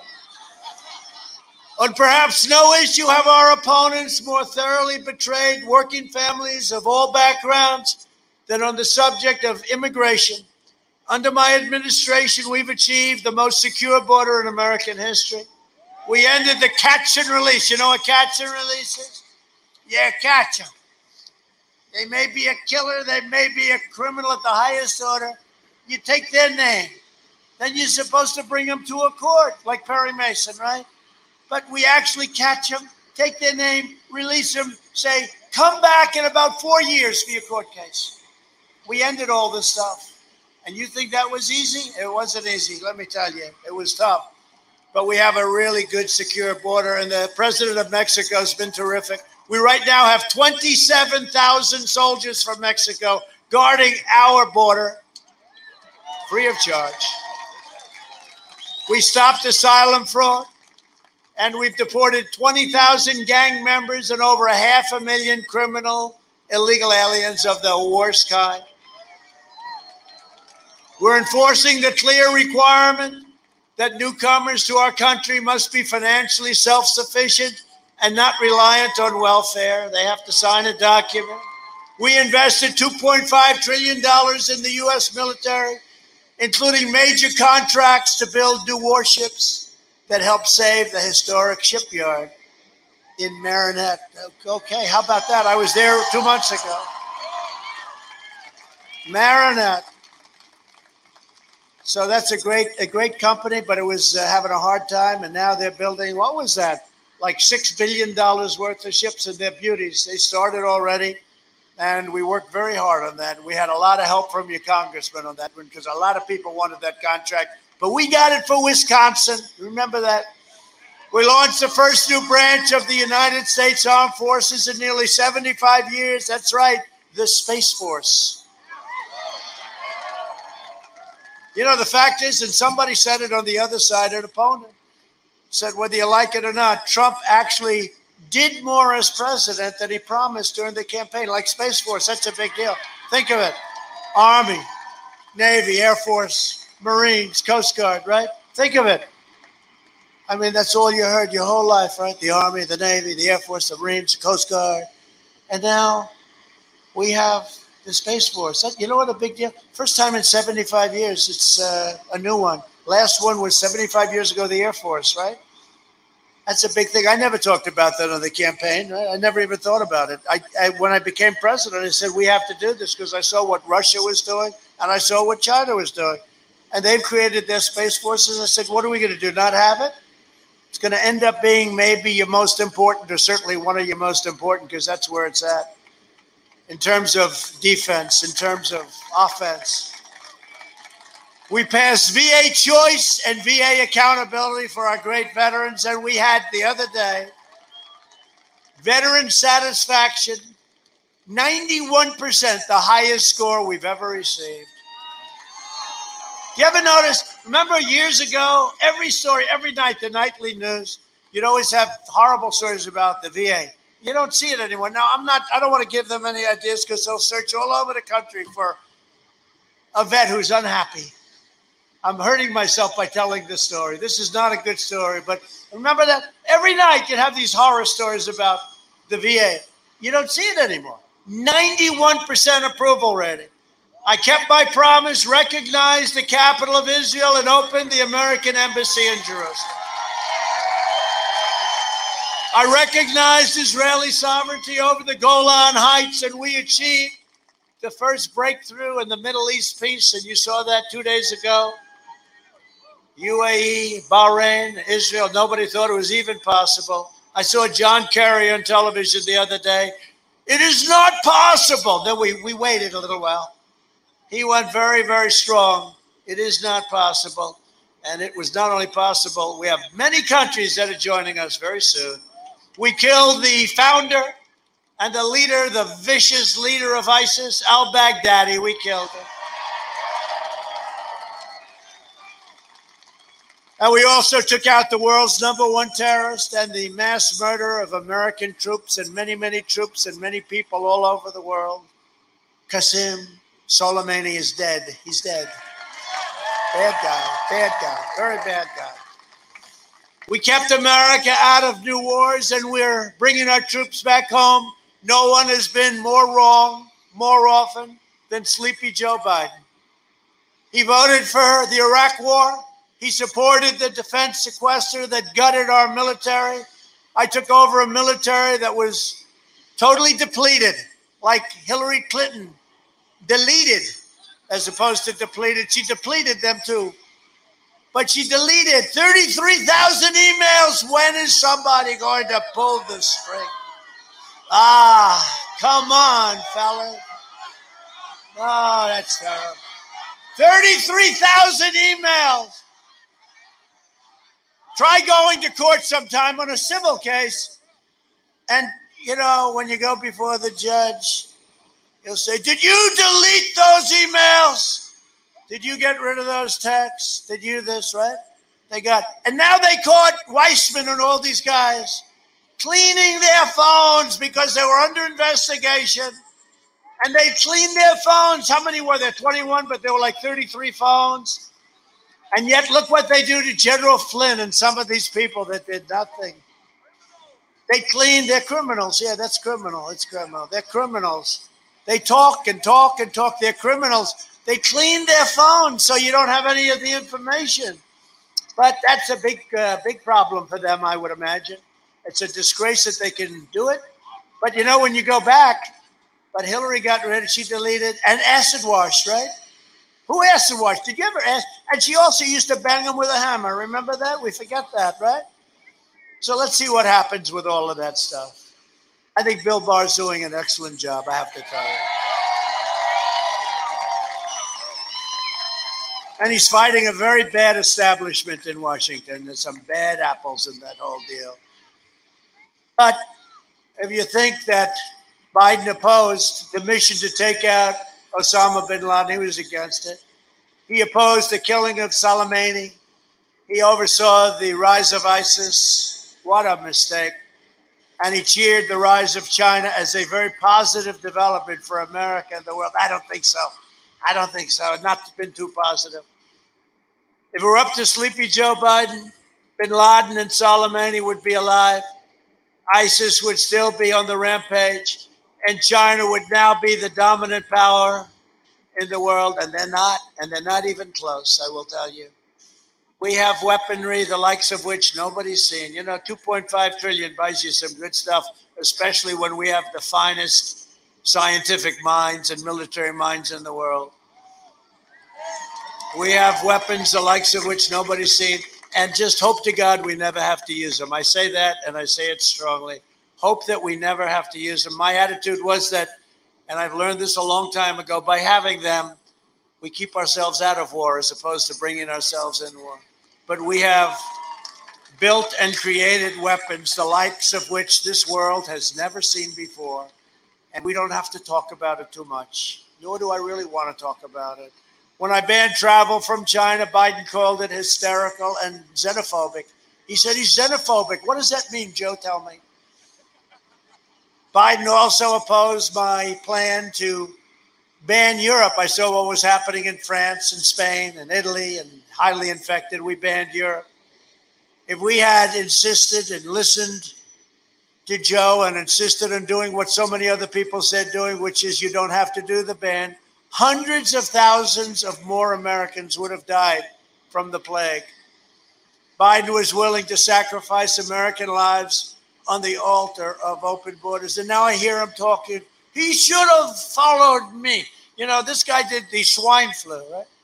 It was a catastrophe. And the man that headed up the swine flu, I won't use his name because I'd like to have him have a nice evening because I can't imagine the Democrats are thrilled. He said it was a horrible job. We had no idea what we were doing. It was a disaster. He said it was a disaster. And now Biden's telling us how to do what we're doing so well on, what other countries are calling me and congratulating me on the incredible job. And I got sleepy Joe Biden trying to tell me how to do it. And his own man who headed it up, swine flu. It's H1N1 swine flu. Joe called it N1H1. I keep saying, Joe, Joe, it's H1N1, right? I said, it's easy to remember because H comes before N. but he can't do it. And then you saw what he said the other day under a Harris Biden administration. That was a disaster. I never said under a Pence Trump administration. He said under a Harris Biden administration. And what made it worse is she said the same thing. That was terrible, right? Sean, right? Did you hear that? They are a disaster together. Through our historic relief programs, we saved more than 1 million Wisconsin jobs and 87,000 Wisconsin businesses. That's not too bad. And Biden would demolish all of those gains. And we've done similar things in other states. He would destroy your Social Security, totally destroy it, and destroy protections for pre existing conditions. They want to go to social medicine, they want to go to social. You know that, right? You do know that. They want social health care where you don't remember Obama 28 times. You can keep your doctor, you can keep your plan. That didn't work out too well, right? Why haven't they looked into that one 28 times? Well, under Medicare for all, but it's basically socialized health care. You will never have your doctor, you will never have your plan, you'll have horrible health care. You're going to wait long times, long times. And he wants to wipe out 180 million private health care plans that people love. 180 million plans. I don't think so. I don't think he, I don't think he's going to make it, you know. How do you get elected? Let's say you're doing not only here, let's say Texas, right? He's against oil, he's against God, and he's against guns. That's a tough combination in Texas. How does that play? No, he's against religion. You know, they won't open in these uh, blue states. They will not open your churches. They won't open them. And I think they have an ulterior motive. One thing they have is probably everything opens on November 4th. You understand that and they better be careful. Those paper ballots you talk about a bad thing, just get out and vote. Get out and vote. And if you have to go that route, make sure they have it counted. And they know it's trouble. They just had another election today, fellas, where it's a disaster. The votes come in, they, they have no idea, they can't count them. And I don't mean they're off by a little bit, they're off by 20%, 25%. There's fraud, there's missing ballots. They have a woman in New York who's a terrible congresswoman. You know that. Carolyn Maloney. They gave her an election. They, they can't even find the ballots. And they gave her a victory, and they can't find the, the guy that is against her, who did very well, even though he's even more progressive. I don't even know what she is. I, I've known her for 25 years. I don't think she's progressive. I think she's whatever she has to be. But this guy probably or possibly beat her. So rightfully, he's not too happy and they call the election for her and they can't find the ballots. Wants to force you to provide free health care to illegal aliens. Remember, he raised his hand. That will totally drain your wonderful Medicare. Remember the question up there, standing up? Who is willing to give free health care to illegal aliens? And everybody raises their hand like fast. Kamala was right up there. You know, by the way, that will destroy your country. You do know that, but because you can't afford it. And Biden's looking around. Oh, they all raised their hand. He goes, Remember? I remember. I said, Well, that there goes the election for him. He'd end our travel bans on jihadist regions and increase refugee admissions by over 700%. And that's the deal he made with Bernie Sanders, opening the floodgates to terror afflicted nations but I predict the Sanders people are going to vote for us like they did the last time. We had a tremendous, because they love my stance on trade, because I know trade. And I was telling them, much more so than even Bernie, but Bernie is right on that subject that other countries, including our so called allies, are ripping us off on trade. Biden opposes school choice and vowed to ban charter schools. Did you know that? Does everybody like charter schools? Everybody likes choice. In the second term, I will provide school choice to every parent in America, and we're all set up to get it done. A vote for Republicans is a vote for safe communities, great jobs, and a limitless future for all Americans. It's really a vote for the American dream instead of letting Washington change us. And despite all that we've all gone through, we are changing Washington. That's what's been happening. And just in conclusion, and I hate concluding with you because I like you. I like you. I don't know why the hell I like Wisconsin, but for some reason.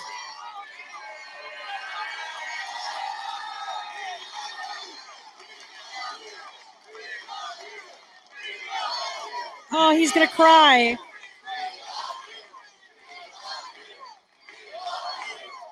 You know what helps? So, as you know, for weeks before the election, she was four up. Crooked Hillary. Four up, four up, four. I kept saying, You think we're going to win? And I will say, Sean Duffy said, You're going to win. He actually said, Don't worry about it, right, Sean? I said, Sean, do you think we're going to win here? I don't like these polls. We're four down. He said, Sir, you're going to win so easy. And early in the night, they said, Donald Trump has won the state of Wisconsin. And so when I'm here speaking in the freezing cold, I'm lucky. They had, I said, Do you think we have, you know, it's very warm in New York and very warm in Washington. It was hot, actually.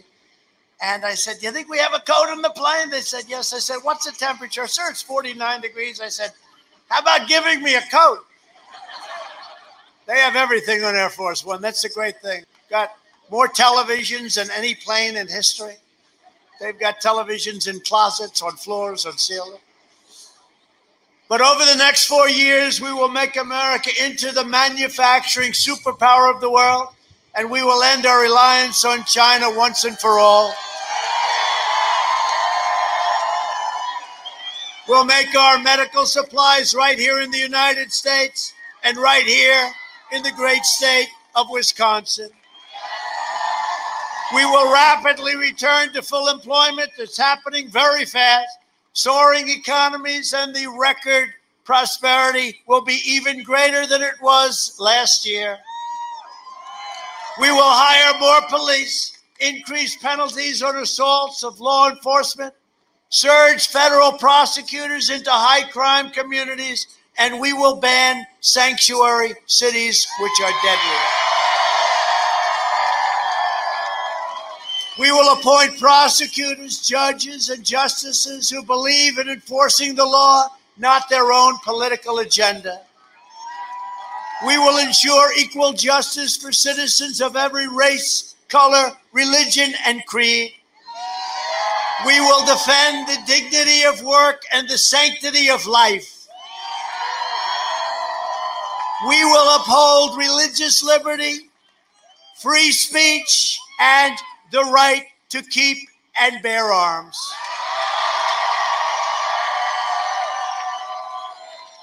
We will strike down terrorists who threaten our citizens, and we will keep America out of endless foreign wars. And you remember with me, they thought because of my personality, they said, he'll be in war the first week. What happened to the war? Remember, we were going to be in war with North Korea. Hillary would have been in war with North Korea. It would have been a nasty one, too. But remember, everybody said I was going to be in war. Everybody said, oh, maybe I'll do something with Social Security. And I did. I saved it and made it stronger. And now I'm going to make it even stronger.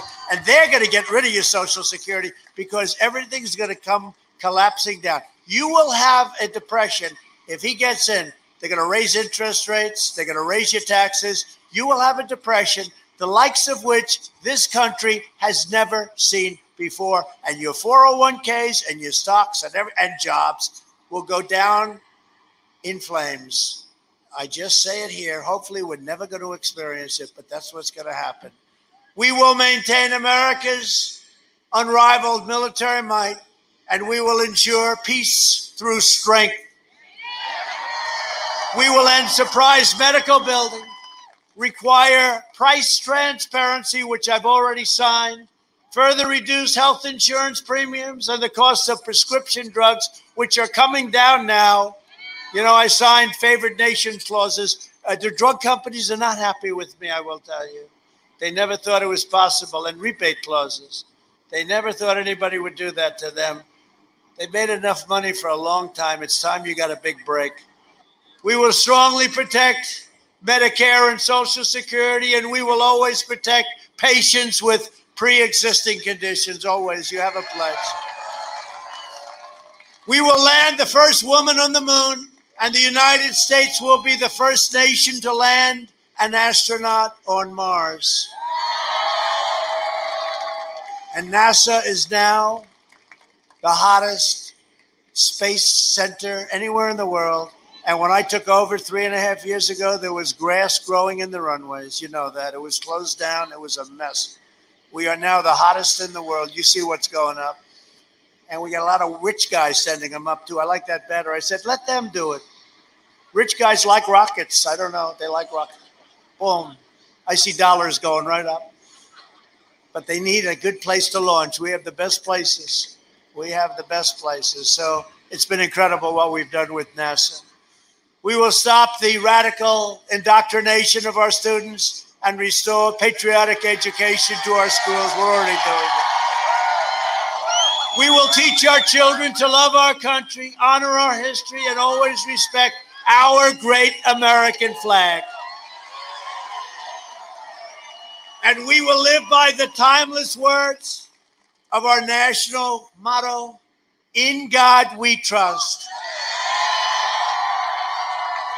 For years, you had a president who apologized for America. Now you have a president who is standing up for America and standing up for the state of Wisconsin.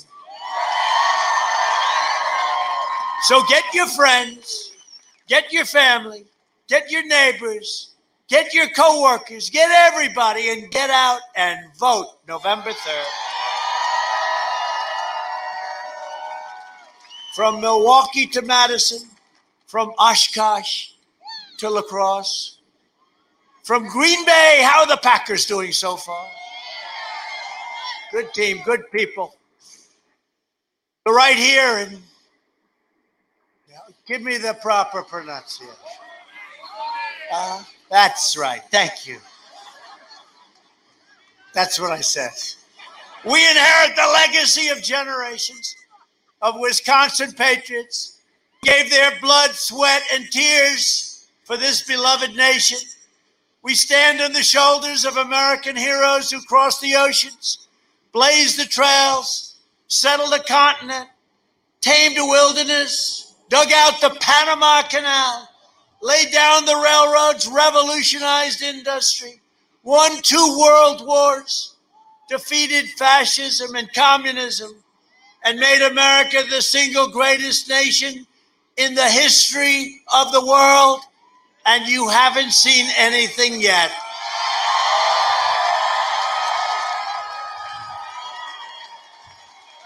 Proud citizens like you help build this country, and together we are taking back our country. We are returning power to you, the American people. With your help, your devotion, and your drive, we are going to keep on working. We are going to keep on fighting. And we are going to keep on winning, winning, winning.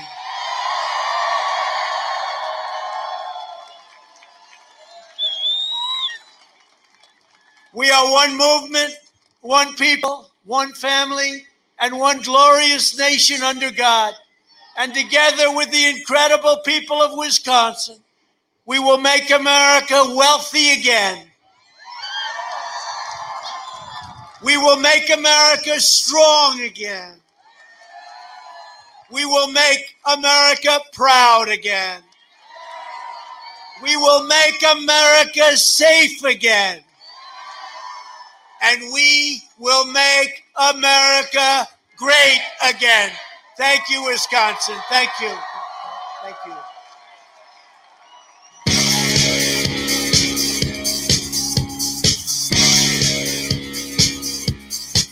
All right. So that was a great ending. Had a lot of Easter eggs in there and also letting us know what is to come.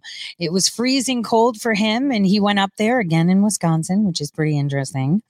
Uh, so to understand after that rally, and I know that we're going to have him on again, uh, people need to understand that things have changed a lot. I want you guys to see what he was talking about when he meant about school and everything. And mind you, today my daughter, she was in class and she said that in her school, uh, in her history class, a teacher's aide was encouraging children to join a group um, called um, the Sunrise Movement. Told her next time to record it uh, because they're considered a terrorist organization. Hence, why the breaking news that they're replacing Gray. Because if you remember, Attorney General Barr says, Who do you think the FBI answers to? The FBI director answers to the Attorney General of the United States. That would be William Barr. And if William Barr says that there are organized terrorist groups, that Sunrise, Antifa, and all of them are terrorist groups, that means they are terrorist groups. And if the FBI director begs to differ, the FBI director is uh, no longer going to be FBI director. Pretty much. I said that yesterday, didn't I? Watch this. Serious? You seriously gonna do this? This is embarrassing.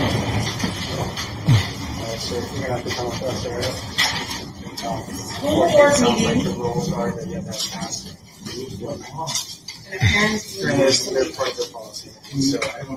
So this man is being arrested at a school board meeting for not wearing a mask. As of right now, they want you. Sir, I really don't want to. I know you don't want to do it.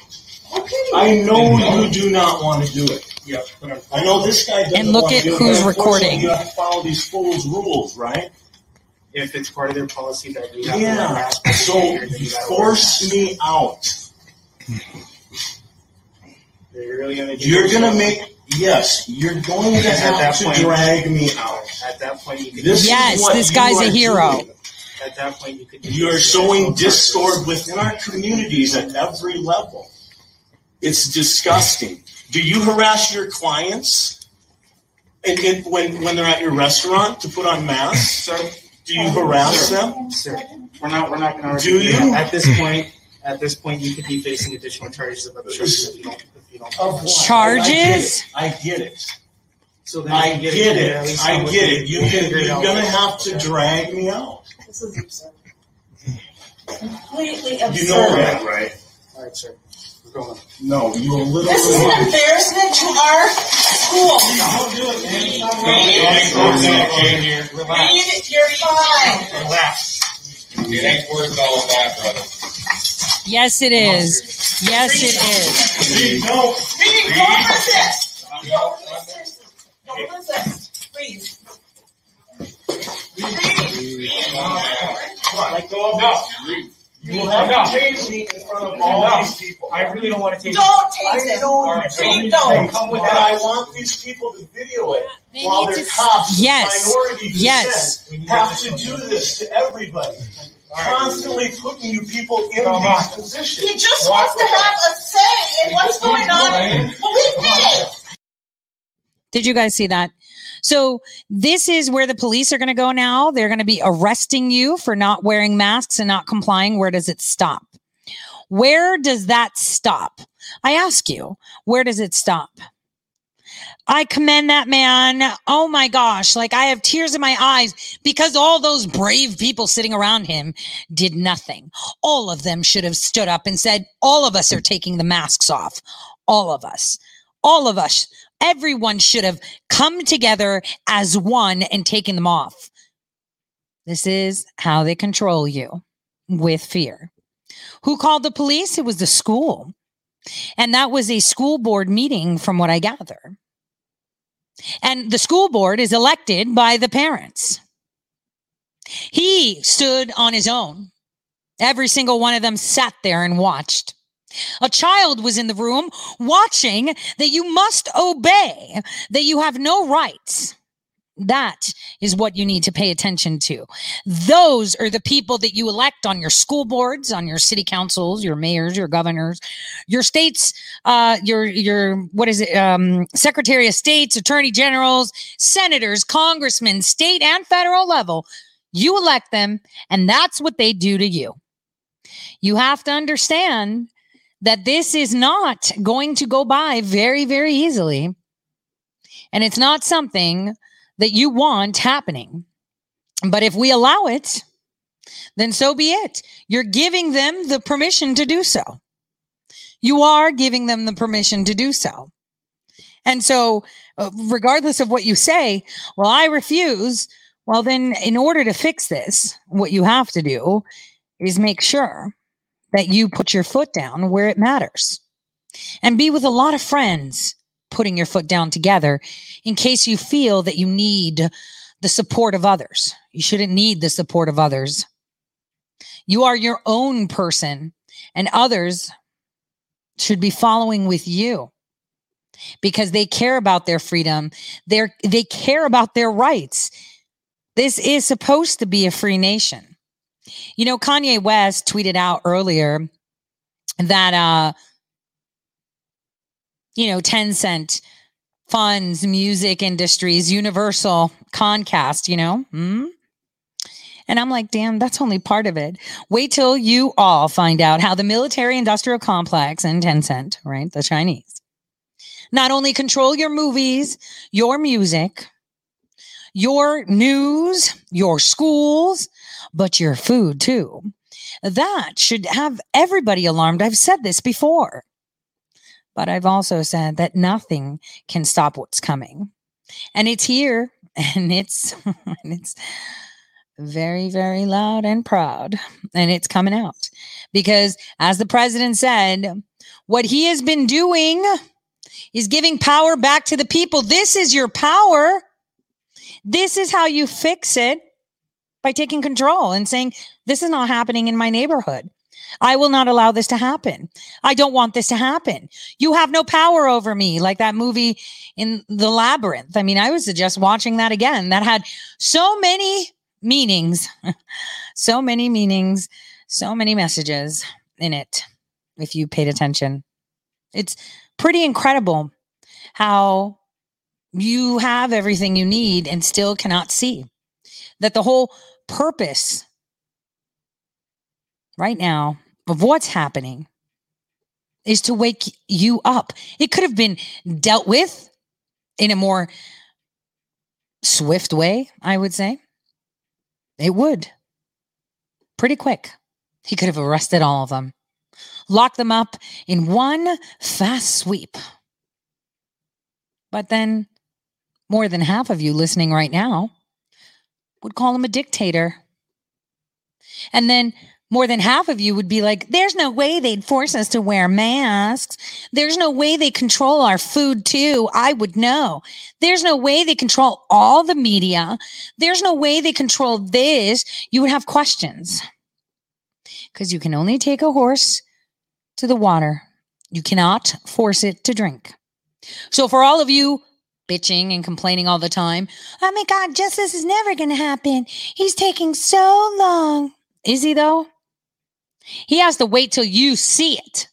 Every single one of you can see it because that is the only way, the actual only way that, uh, you know, you'll stand behind him 100%. That's if you know exactly what the concern is and what is really at stake. So, for those of you for those of you believing that nothing is being done, you're either not paying attention or still believe that for some reason nothing's going to happen. If nothing was happening, then they wouldn't be screeching.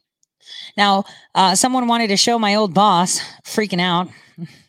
I haven't seen this video yet, so we're going to watch it together. I'm excited let me watch this with you. Let's see. Is this full screen? Yes, it is. Let's take a listen. Its absence presents to our democracy. It's perhaps the strongest public rebuke yet of Donald Trump and Donald Trump's politics from his own former spy chief.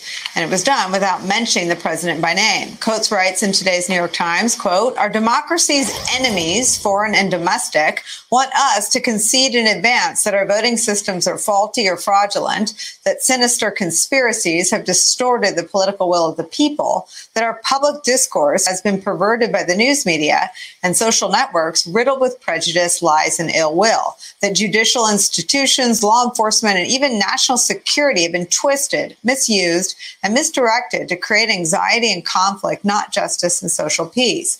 If those are the results of this tumultuous election year, we are lost no matter which candidate wins. Joining our conversation, former CIA Director John Brennan and New York Times Washington correspondent Mike Schmidt.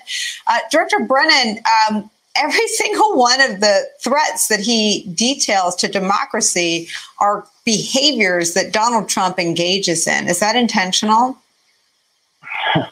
Well, I have deep respect and admiration for Senator Coats, who's a man of great integrity as well as honesty. Senator Coats, Senator Coats, former DNI Coats, the same DNI Coats that sat at the cyber conference on a global stage and mocked our president. You mean that one? And he clearly sees the threat that we face collectively to our democratic experiment, as he says. And I must say, Nicole, after listening to the public statements of Donald Trump and William Barr, especially over the last several days, I am more worried today than I ever have been before in the health and stability of our government and our country. Clearly, Donald Trump, as we all know, is an unethical, unprincipled, corrupt individual who will do anything to advance his own interests. William Barr is a far right wing ideologue who is exploiting the powers of the attorney general to advance his interests, his agenda, and using Donald Trump as a way to protect what he's doing. And when I look at then the Republicans in the Senate, you know, Senators McConnell and Johnson and Graham and Okay, so I'm just going to tell you something. It looks like uh, John Brennan is sick. Um, oops, sorry about that, guys. Uh, it looks like he's sick. Uh, hmm. That's interesting. I just thought I'd tell you that. He looks sick. and others, uh, they just are allowing this trampling of our democratic institutions. And I've seen this happen in countries overseas when an authoritarian leader is able to exploit the environment. And we are now on the cusp of a very, very difficult period when we approach this election. And I just get more and more worried each day. You and I have been having these conversations for years. I've never heard you describe yourself as more worried. Tell me how you see this playing out if everyone continues on their current path. I, I should add that Donald Trump today um, tweeted that because of new and unprecedented massive amount of unsolicited ballots, which will be sent to voters this year, the November 3rd election result may never be accurately determined. I think Twitter did something little, something late to say that wasn't true. But as you and I both know, Director Brennan, his lies make their way around the world several times before any of our um, inadequate fact checks get half as far. Well, Nicole, you and I have worked in the White House for different presidents, and we understand the tremendous powers that a chief executive, a president has, as well as the tremendous capabilities and powers of an attorney general. And if they exert those powers in a corrupt and craven way, they are able to manipulate the environment that we're in right now. And I'm, I'm very concerned about what we're going to see in addition in the future in terms of harnessing those capabilities within the executive branch and then allowing the Republicans in the Senate to allow them to continue to provide them protection and defense.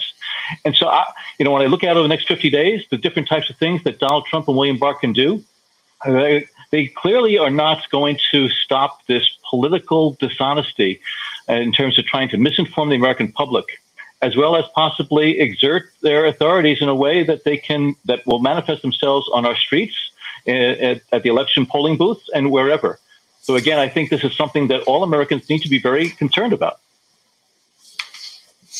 Director um, Ron Johnson's committee, which uh, Mitt Romney described yesterday as a political undertaking, has subpoenaed you or has put in motion steps to subpoena you. Would you testify if they called you? I welcome the opportunity to testify publicly in front of Johnson's committee, in front of Graham's committees. They don't have the. Let me correct that. They don't have. They don't have the balls, he went to say. Now, let me tell you something. Uh, that's not a backdrop.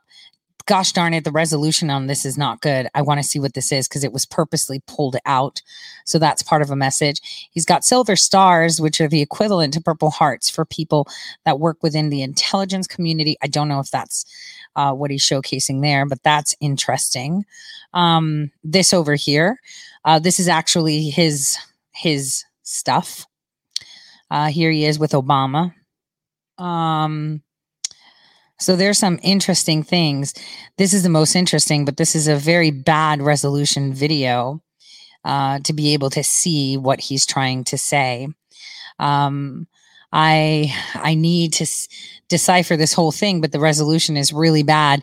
I'll probably have time to go scour the internet on Sunday, or if anybody finds a high resolution uh, video of this. This is interesting. This facing that way is interesting. You see, he pulled the book open uh, so that people can see it. Uh, so um, this book right here is very important.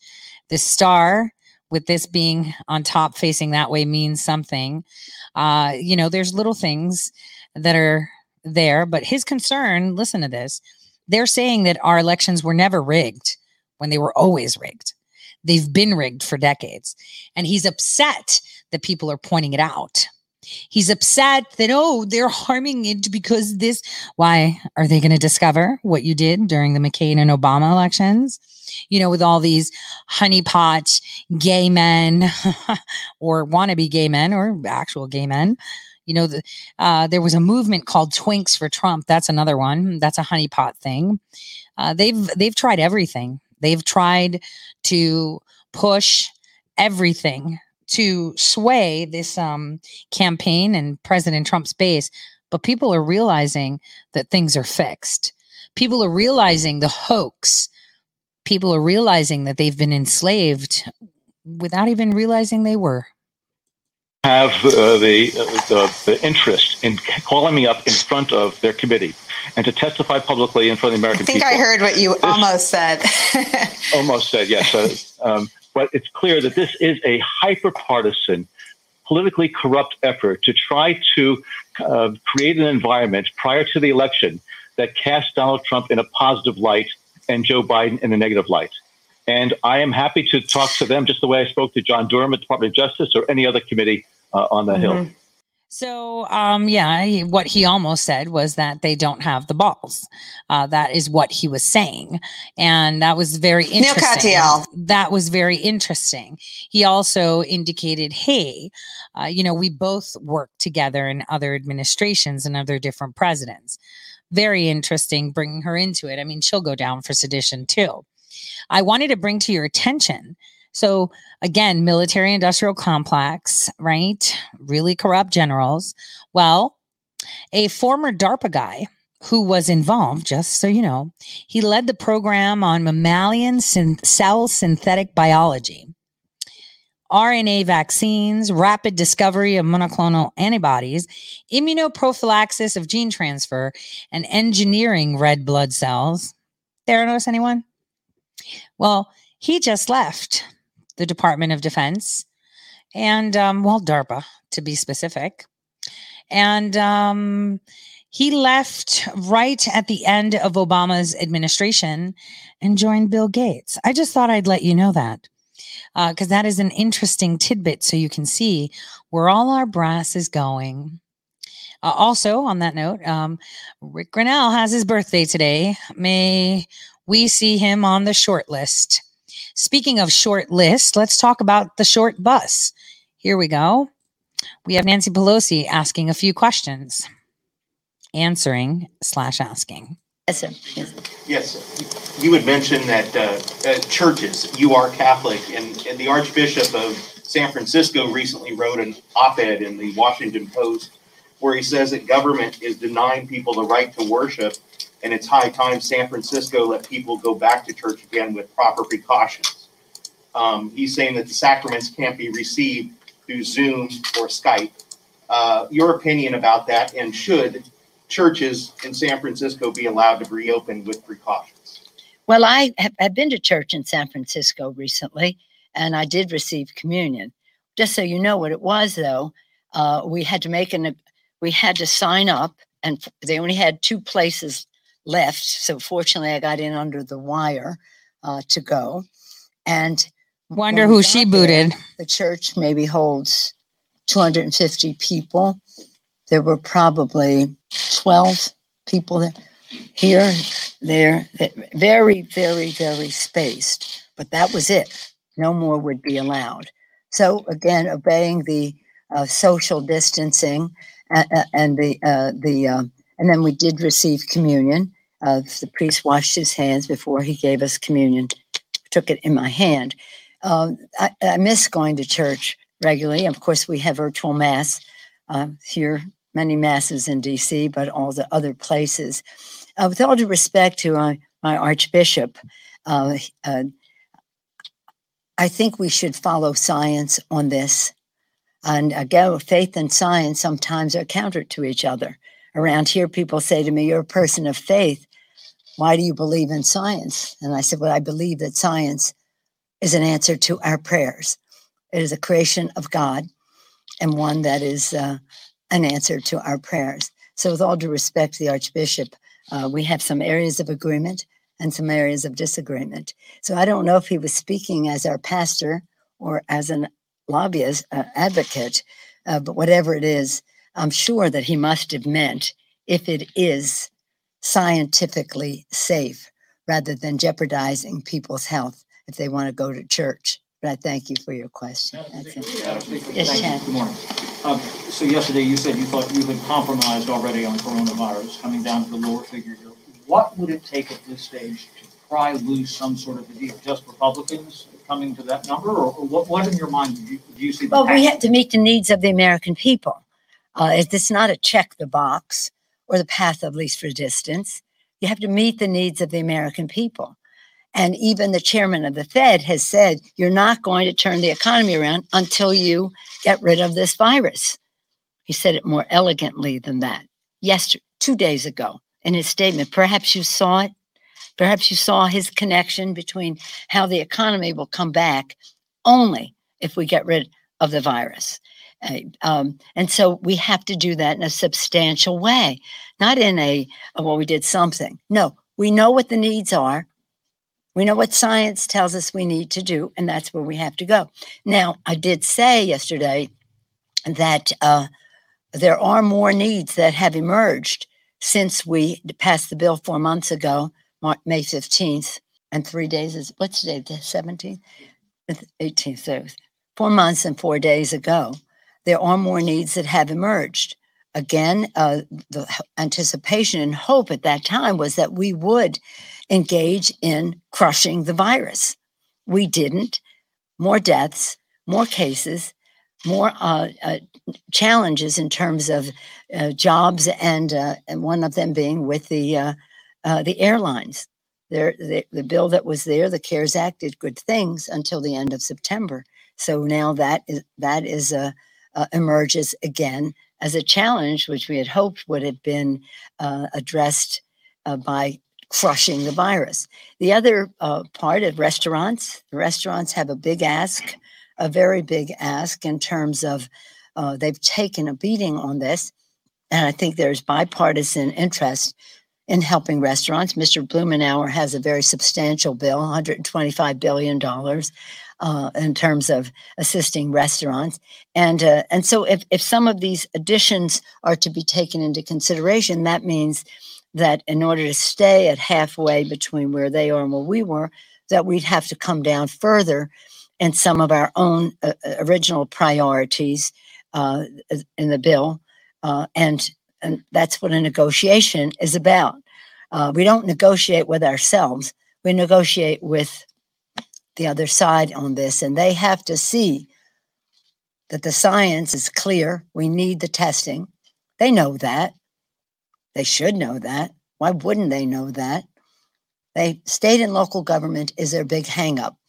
They have contempt for science and disdain for state and local government. And the chairman of the Fed referenced state and local government as being part and part of our economy.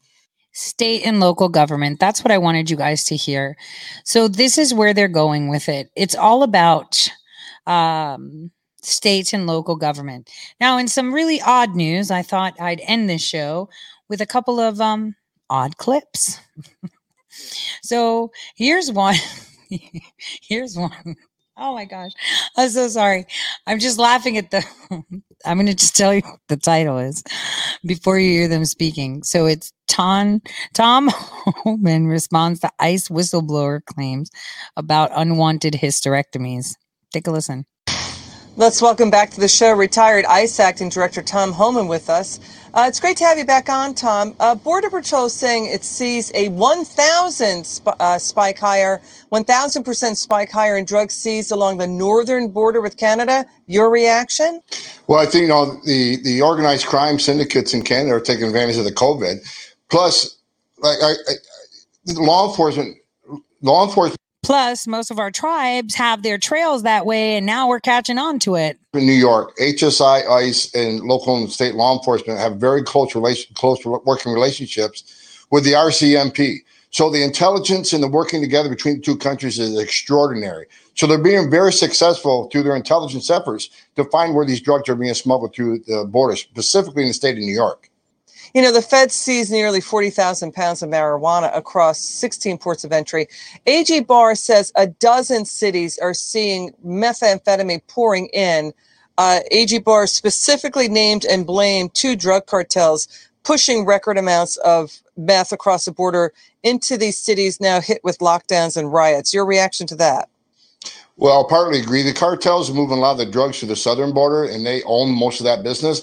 But on the northern border, it's mostly organized crime. They work differently. It's, it's uh, Asian organized crime. It's East Indian organized crime. It's outlaw biker gangs that move across the northern border. And like Buffalo, Buffalo has the highest number of seizures because Buffalo has a transportation infrastructure that can handle that commercial traffic. So a lot of this come through the port of entry, but a lot is coming through the Saint, right across the St. Didn't I tell you guys over a year ago? Well, you know, now that we're focusing on the South, I mean, we have a fence on the North, but they're still coming through. Maybe we need to look at that way. And when this coup was supposed to come through and we'd have the little white hats running in here, they'd be coming from where? The northern border. Why? Because of the territories they own within the, yes, the American Indian reservations. And um, a lot of those cycles come from the north. Lawrence River. I mean, I grew up up there. I grew up in the town Carthage, about half hour south of there. You can be from Canada to United States in a boat in a minute and a half. In, in the wintertime, you can walk across the river. You can snowmobile across the river. You got the Akwesasne Indian Reservation, the St. Regis Mohawk Reservation. They've been smuggling drugs and people through there since I was a kid. And they're still doing it because the feds have little access to that reservation. So it's always been a smuggling haven, but it's getting more and more popular because they're taking advantage of the COVID. And plus, Canada just legalized marijuana. So the amount of marijuana seizures coming into the United States have exploded because look, there's a need. I mean, the East Coast, there's a demand for marijuana and drugs, and, and Canada's fulfilling that need through these uh, organized crime syndicates. Tom, I want to switch to the story. The reports about, uh, you know, an ICE facility in Georgia. Uh, the detainees there saying that they were given unwanted hysterectomies by a doctor affiliated with the facility. Your reaction to that headline? You know, it's it, it's just another attack on ICE. It's the left pushing the false narrative. The, the the medical care given to aliens in ICE custody is the highest quality medical care available. When I was ICE director, we spent 1.5 billion dollars on medical care for these people. ICE professionals, the, the doctors and nurses, the pharmacists, they have saved many lives. A lot of diseases and sicknesses are found when they're in ICE custody. So I don't believe the story. I'm not the ICE director anymore, but again, I, I'm very skept- skeptical about that story because they get the highest quality medical care, and before they get a hysterectomy, they got to get approval by the ICE person in charge. You got to get approval by the detainee. By by the female has to okay that in her language. This interpreted to her, and a doctor, a- a certified medical doctor, has to say this is necessary before your health. However, I cannot do this without your permission. This is the same for a privately run facility. Is that the same for a privately run facility as it was in Georgia? It's an outside doctor It- affiliated with the privately run facility. Go ahead, Tom. Exactly, and that's just that's just another caveat to ICE uh, medical attention. If ICE doesn't have the capability of their specialists to do this, they'll go to an outside physician. They won't try to take on something that if that doctor, that nurse in that facility doesn't feel they have the, the skill set to do that, then ICE will go to an outside physician or a hospital to have that work done at taxpayer expense. Understood. So we still don't know the fact. So illegal hysterectomies. Okay, um, that's so bizarre. Wait, and just to close this off, we're gonna end this with my favorite. Um, I'm sorry, I have to play this because it came up on my feed, and it was incredible. Uh, we're gonna look at um, sexual harassment. We have something very important. I love South Park. So I thought I'd end uh, today's Friday show with a laugh. Uh, Sunday, we will have uh, a Twitch only um, event. I think those that are on Patreon, I'll be able to to put it there. I don't know how it's going to work. I'll figure it out. I can't. Um, I'll put the link into Subscribestar. I will tell you guys um, tomorrow morning uh, what time it'll be. So I'll post on Subscribestar and Patreon what time on Sunday, so you can be there for it live. Um, it'll be fun. So on that note, let's just watch how dumb the indoctrination of children really is. Okay, children, let's take our seats. We have something very important to discuss. Due to recent events around the country, I've been instructed to teach you all about sexual harassment in school. About what? Now, does anybody know what sexual harassment means? Yes, Eric. When you're trying to have intercourse with a lady friend and some other guy comes up and tickles your balls from behind. No, Eric, that's not what I'm talking about. The school board has sent over a special guest to teach us all about sexual harassment in schools. Please welcome Petey, the sexual harassment panda. Who lives in the east neath the willow tree? Sexual harassment panda who explains sexual harassment to you and me. Sexual harassment panda. Don't say that, don't touch there, don't be nasty, says the silly bear. He's gonna tell you what's right and wrong. Sexual harassment panda. Hi, boys and girls. Say hi to sexual harassment panda. Hi, sexual harassment panda. Did you know that when one little panda pulls on another little panda's underwear, that's sexual harassment? That makes me a sad panda. This is freaking me out, dude. And when one little panda puts his furry little willy in another panda's ear, that makes me a very sad panda. Now, I'm going to pass out these booklets, and we're going to go through each and every sexual harassment law. Article 36, Section 19. One panda may not Okay, I'm just saying uh, that this uh, is actually a take, just so you understand. This is how they bring explicit sexual education to children. Remember, this is all around fourth graders, right? This is how they bring explicit sexual education to children. And I really like South Park because they take these cons- the concepts that they put in there are just amazing. Panda, China, right? And now we've got them pushing sexual education on children under the guise of we're just preventing sexual harassment. make sexual comments about another panda's appearance. If said panda does Dude, get me out of here. I think sexual harassment panda is cool. You would think that, you little ass sucker. What did you call me? An ass sucker. It means you suck ass. You see an ass and you suck it. You're an ass sucker. That does it. I am suing you for sexual harassment. Uh-oh. What? You have sexually harassed me for the last time. It says right here that now I can sue you and take all of your money. That's right, he can. No, you can't, you little ass sucker. Oh, he did it again. You all heard him. The first party of the first panda may sue the second party panda unless that panda was said panda aforementioned panda. So, uh, you know, this you saw the the rainbow on the book, right? These they put together so much good stuff. It's it's incredible.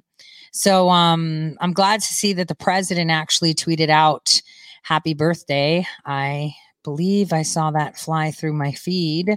Um which is great. He said happy birthday to the Air Force, which is the same day that our Rick Grinnell has a birthday as well.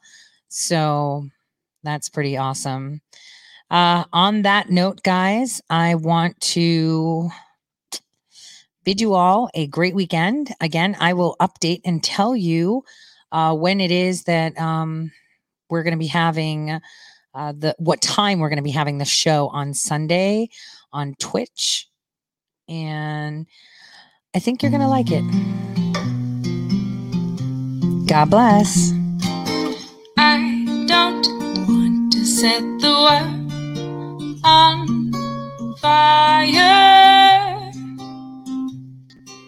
I just wanna start a flame in your heart.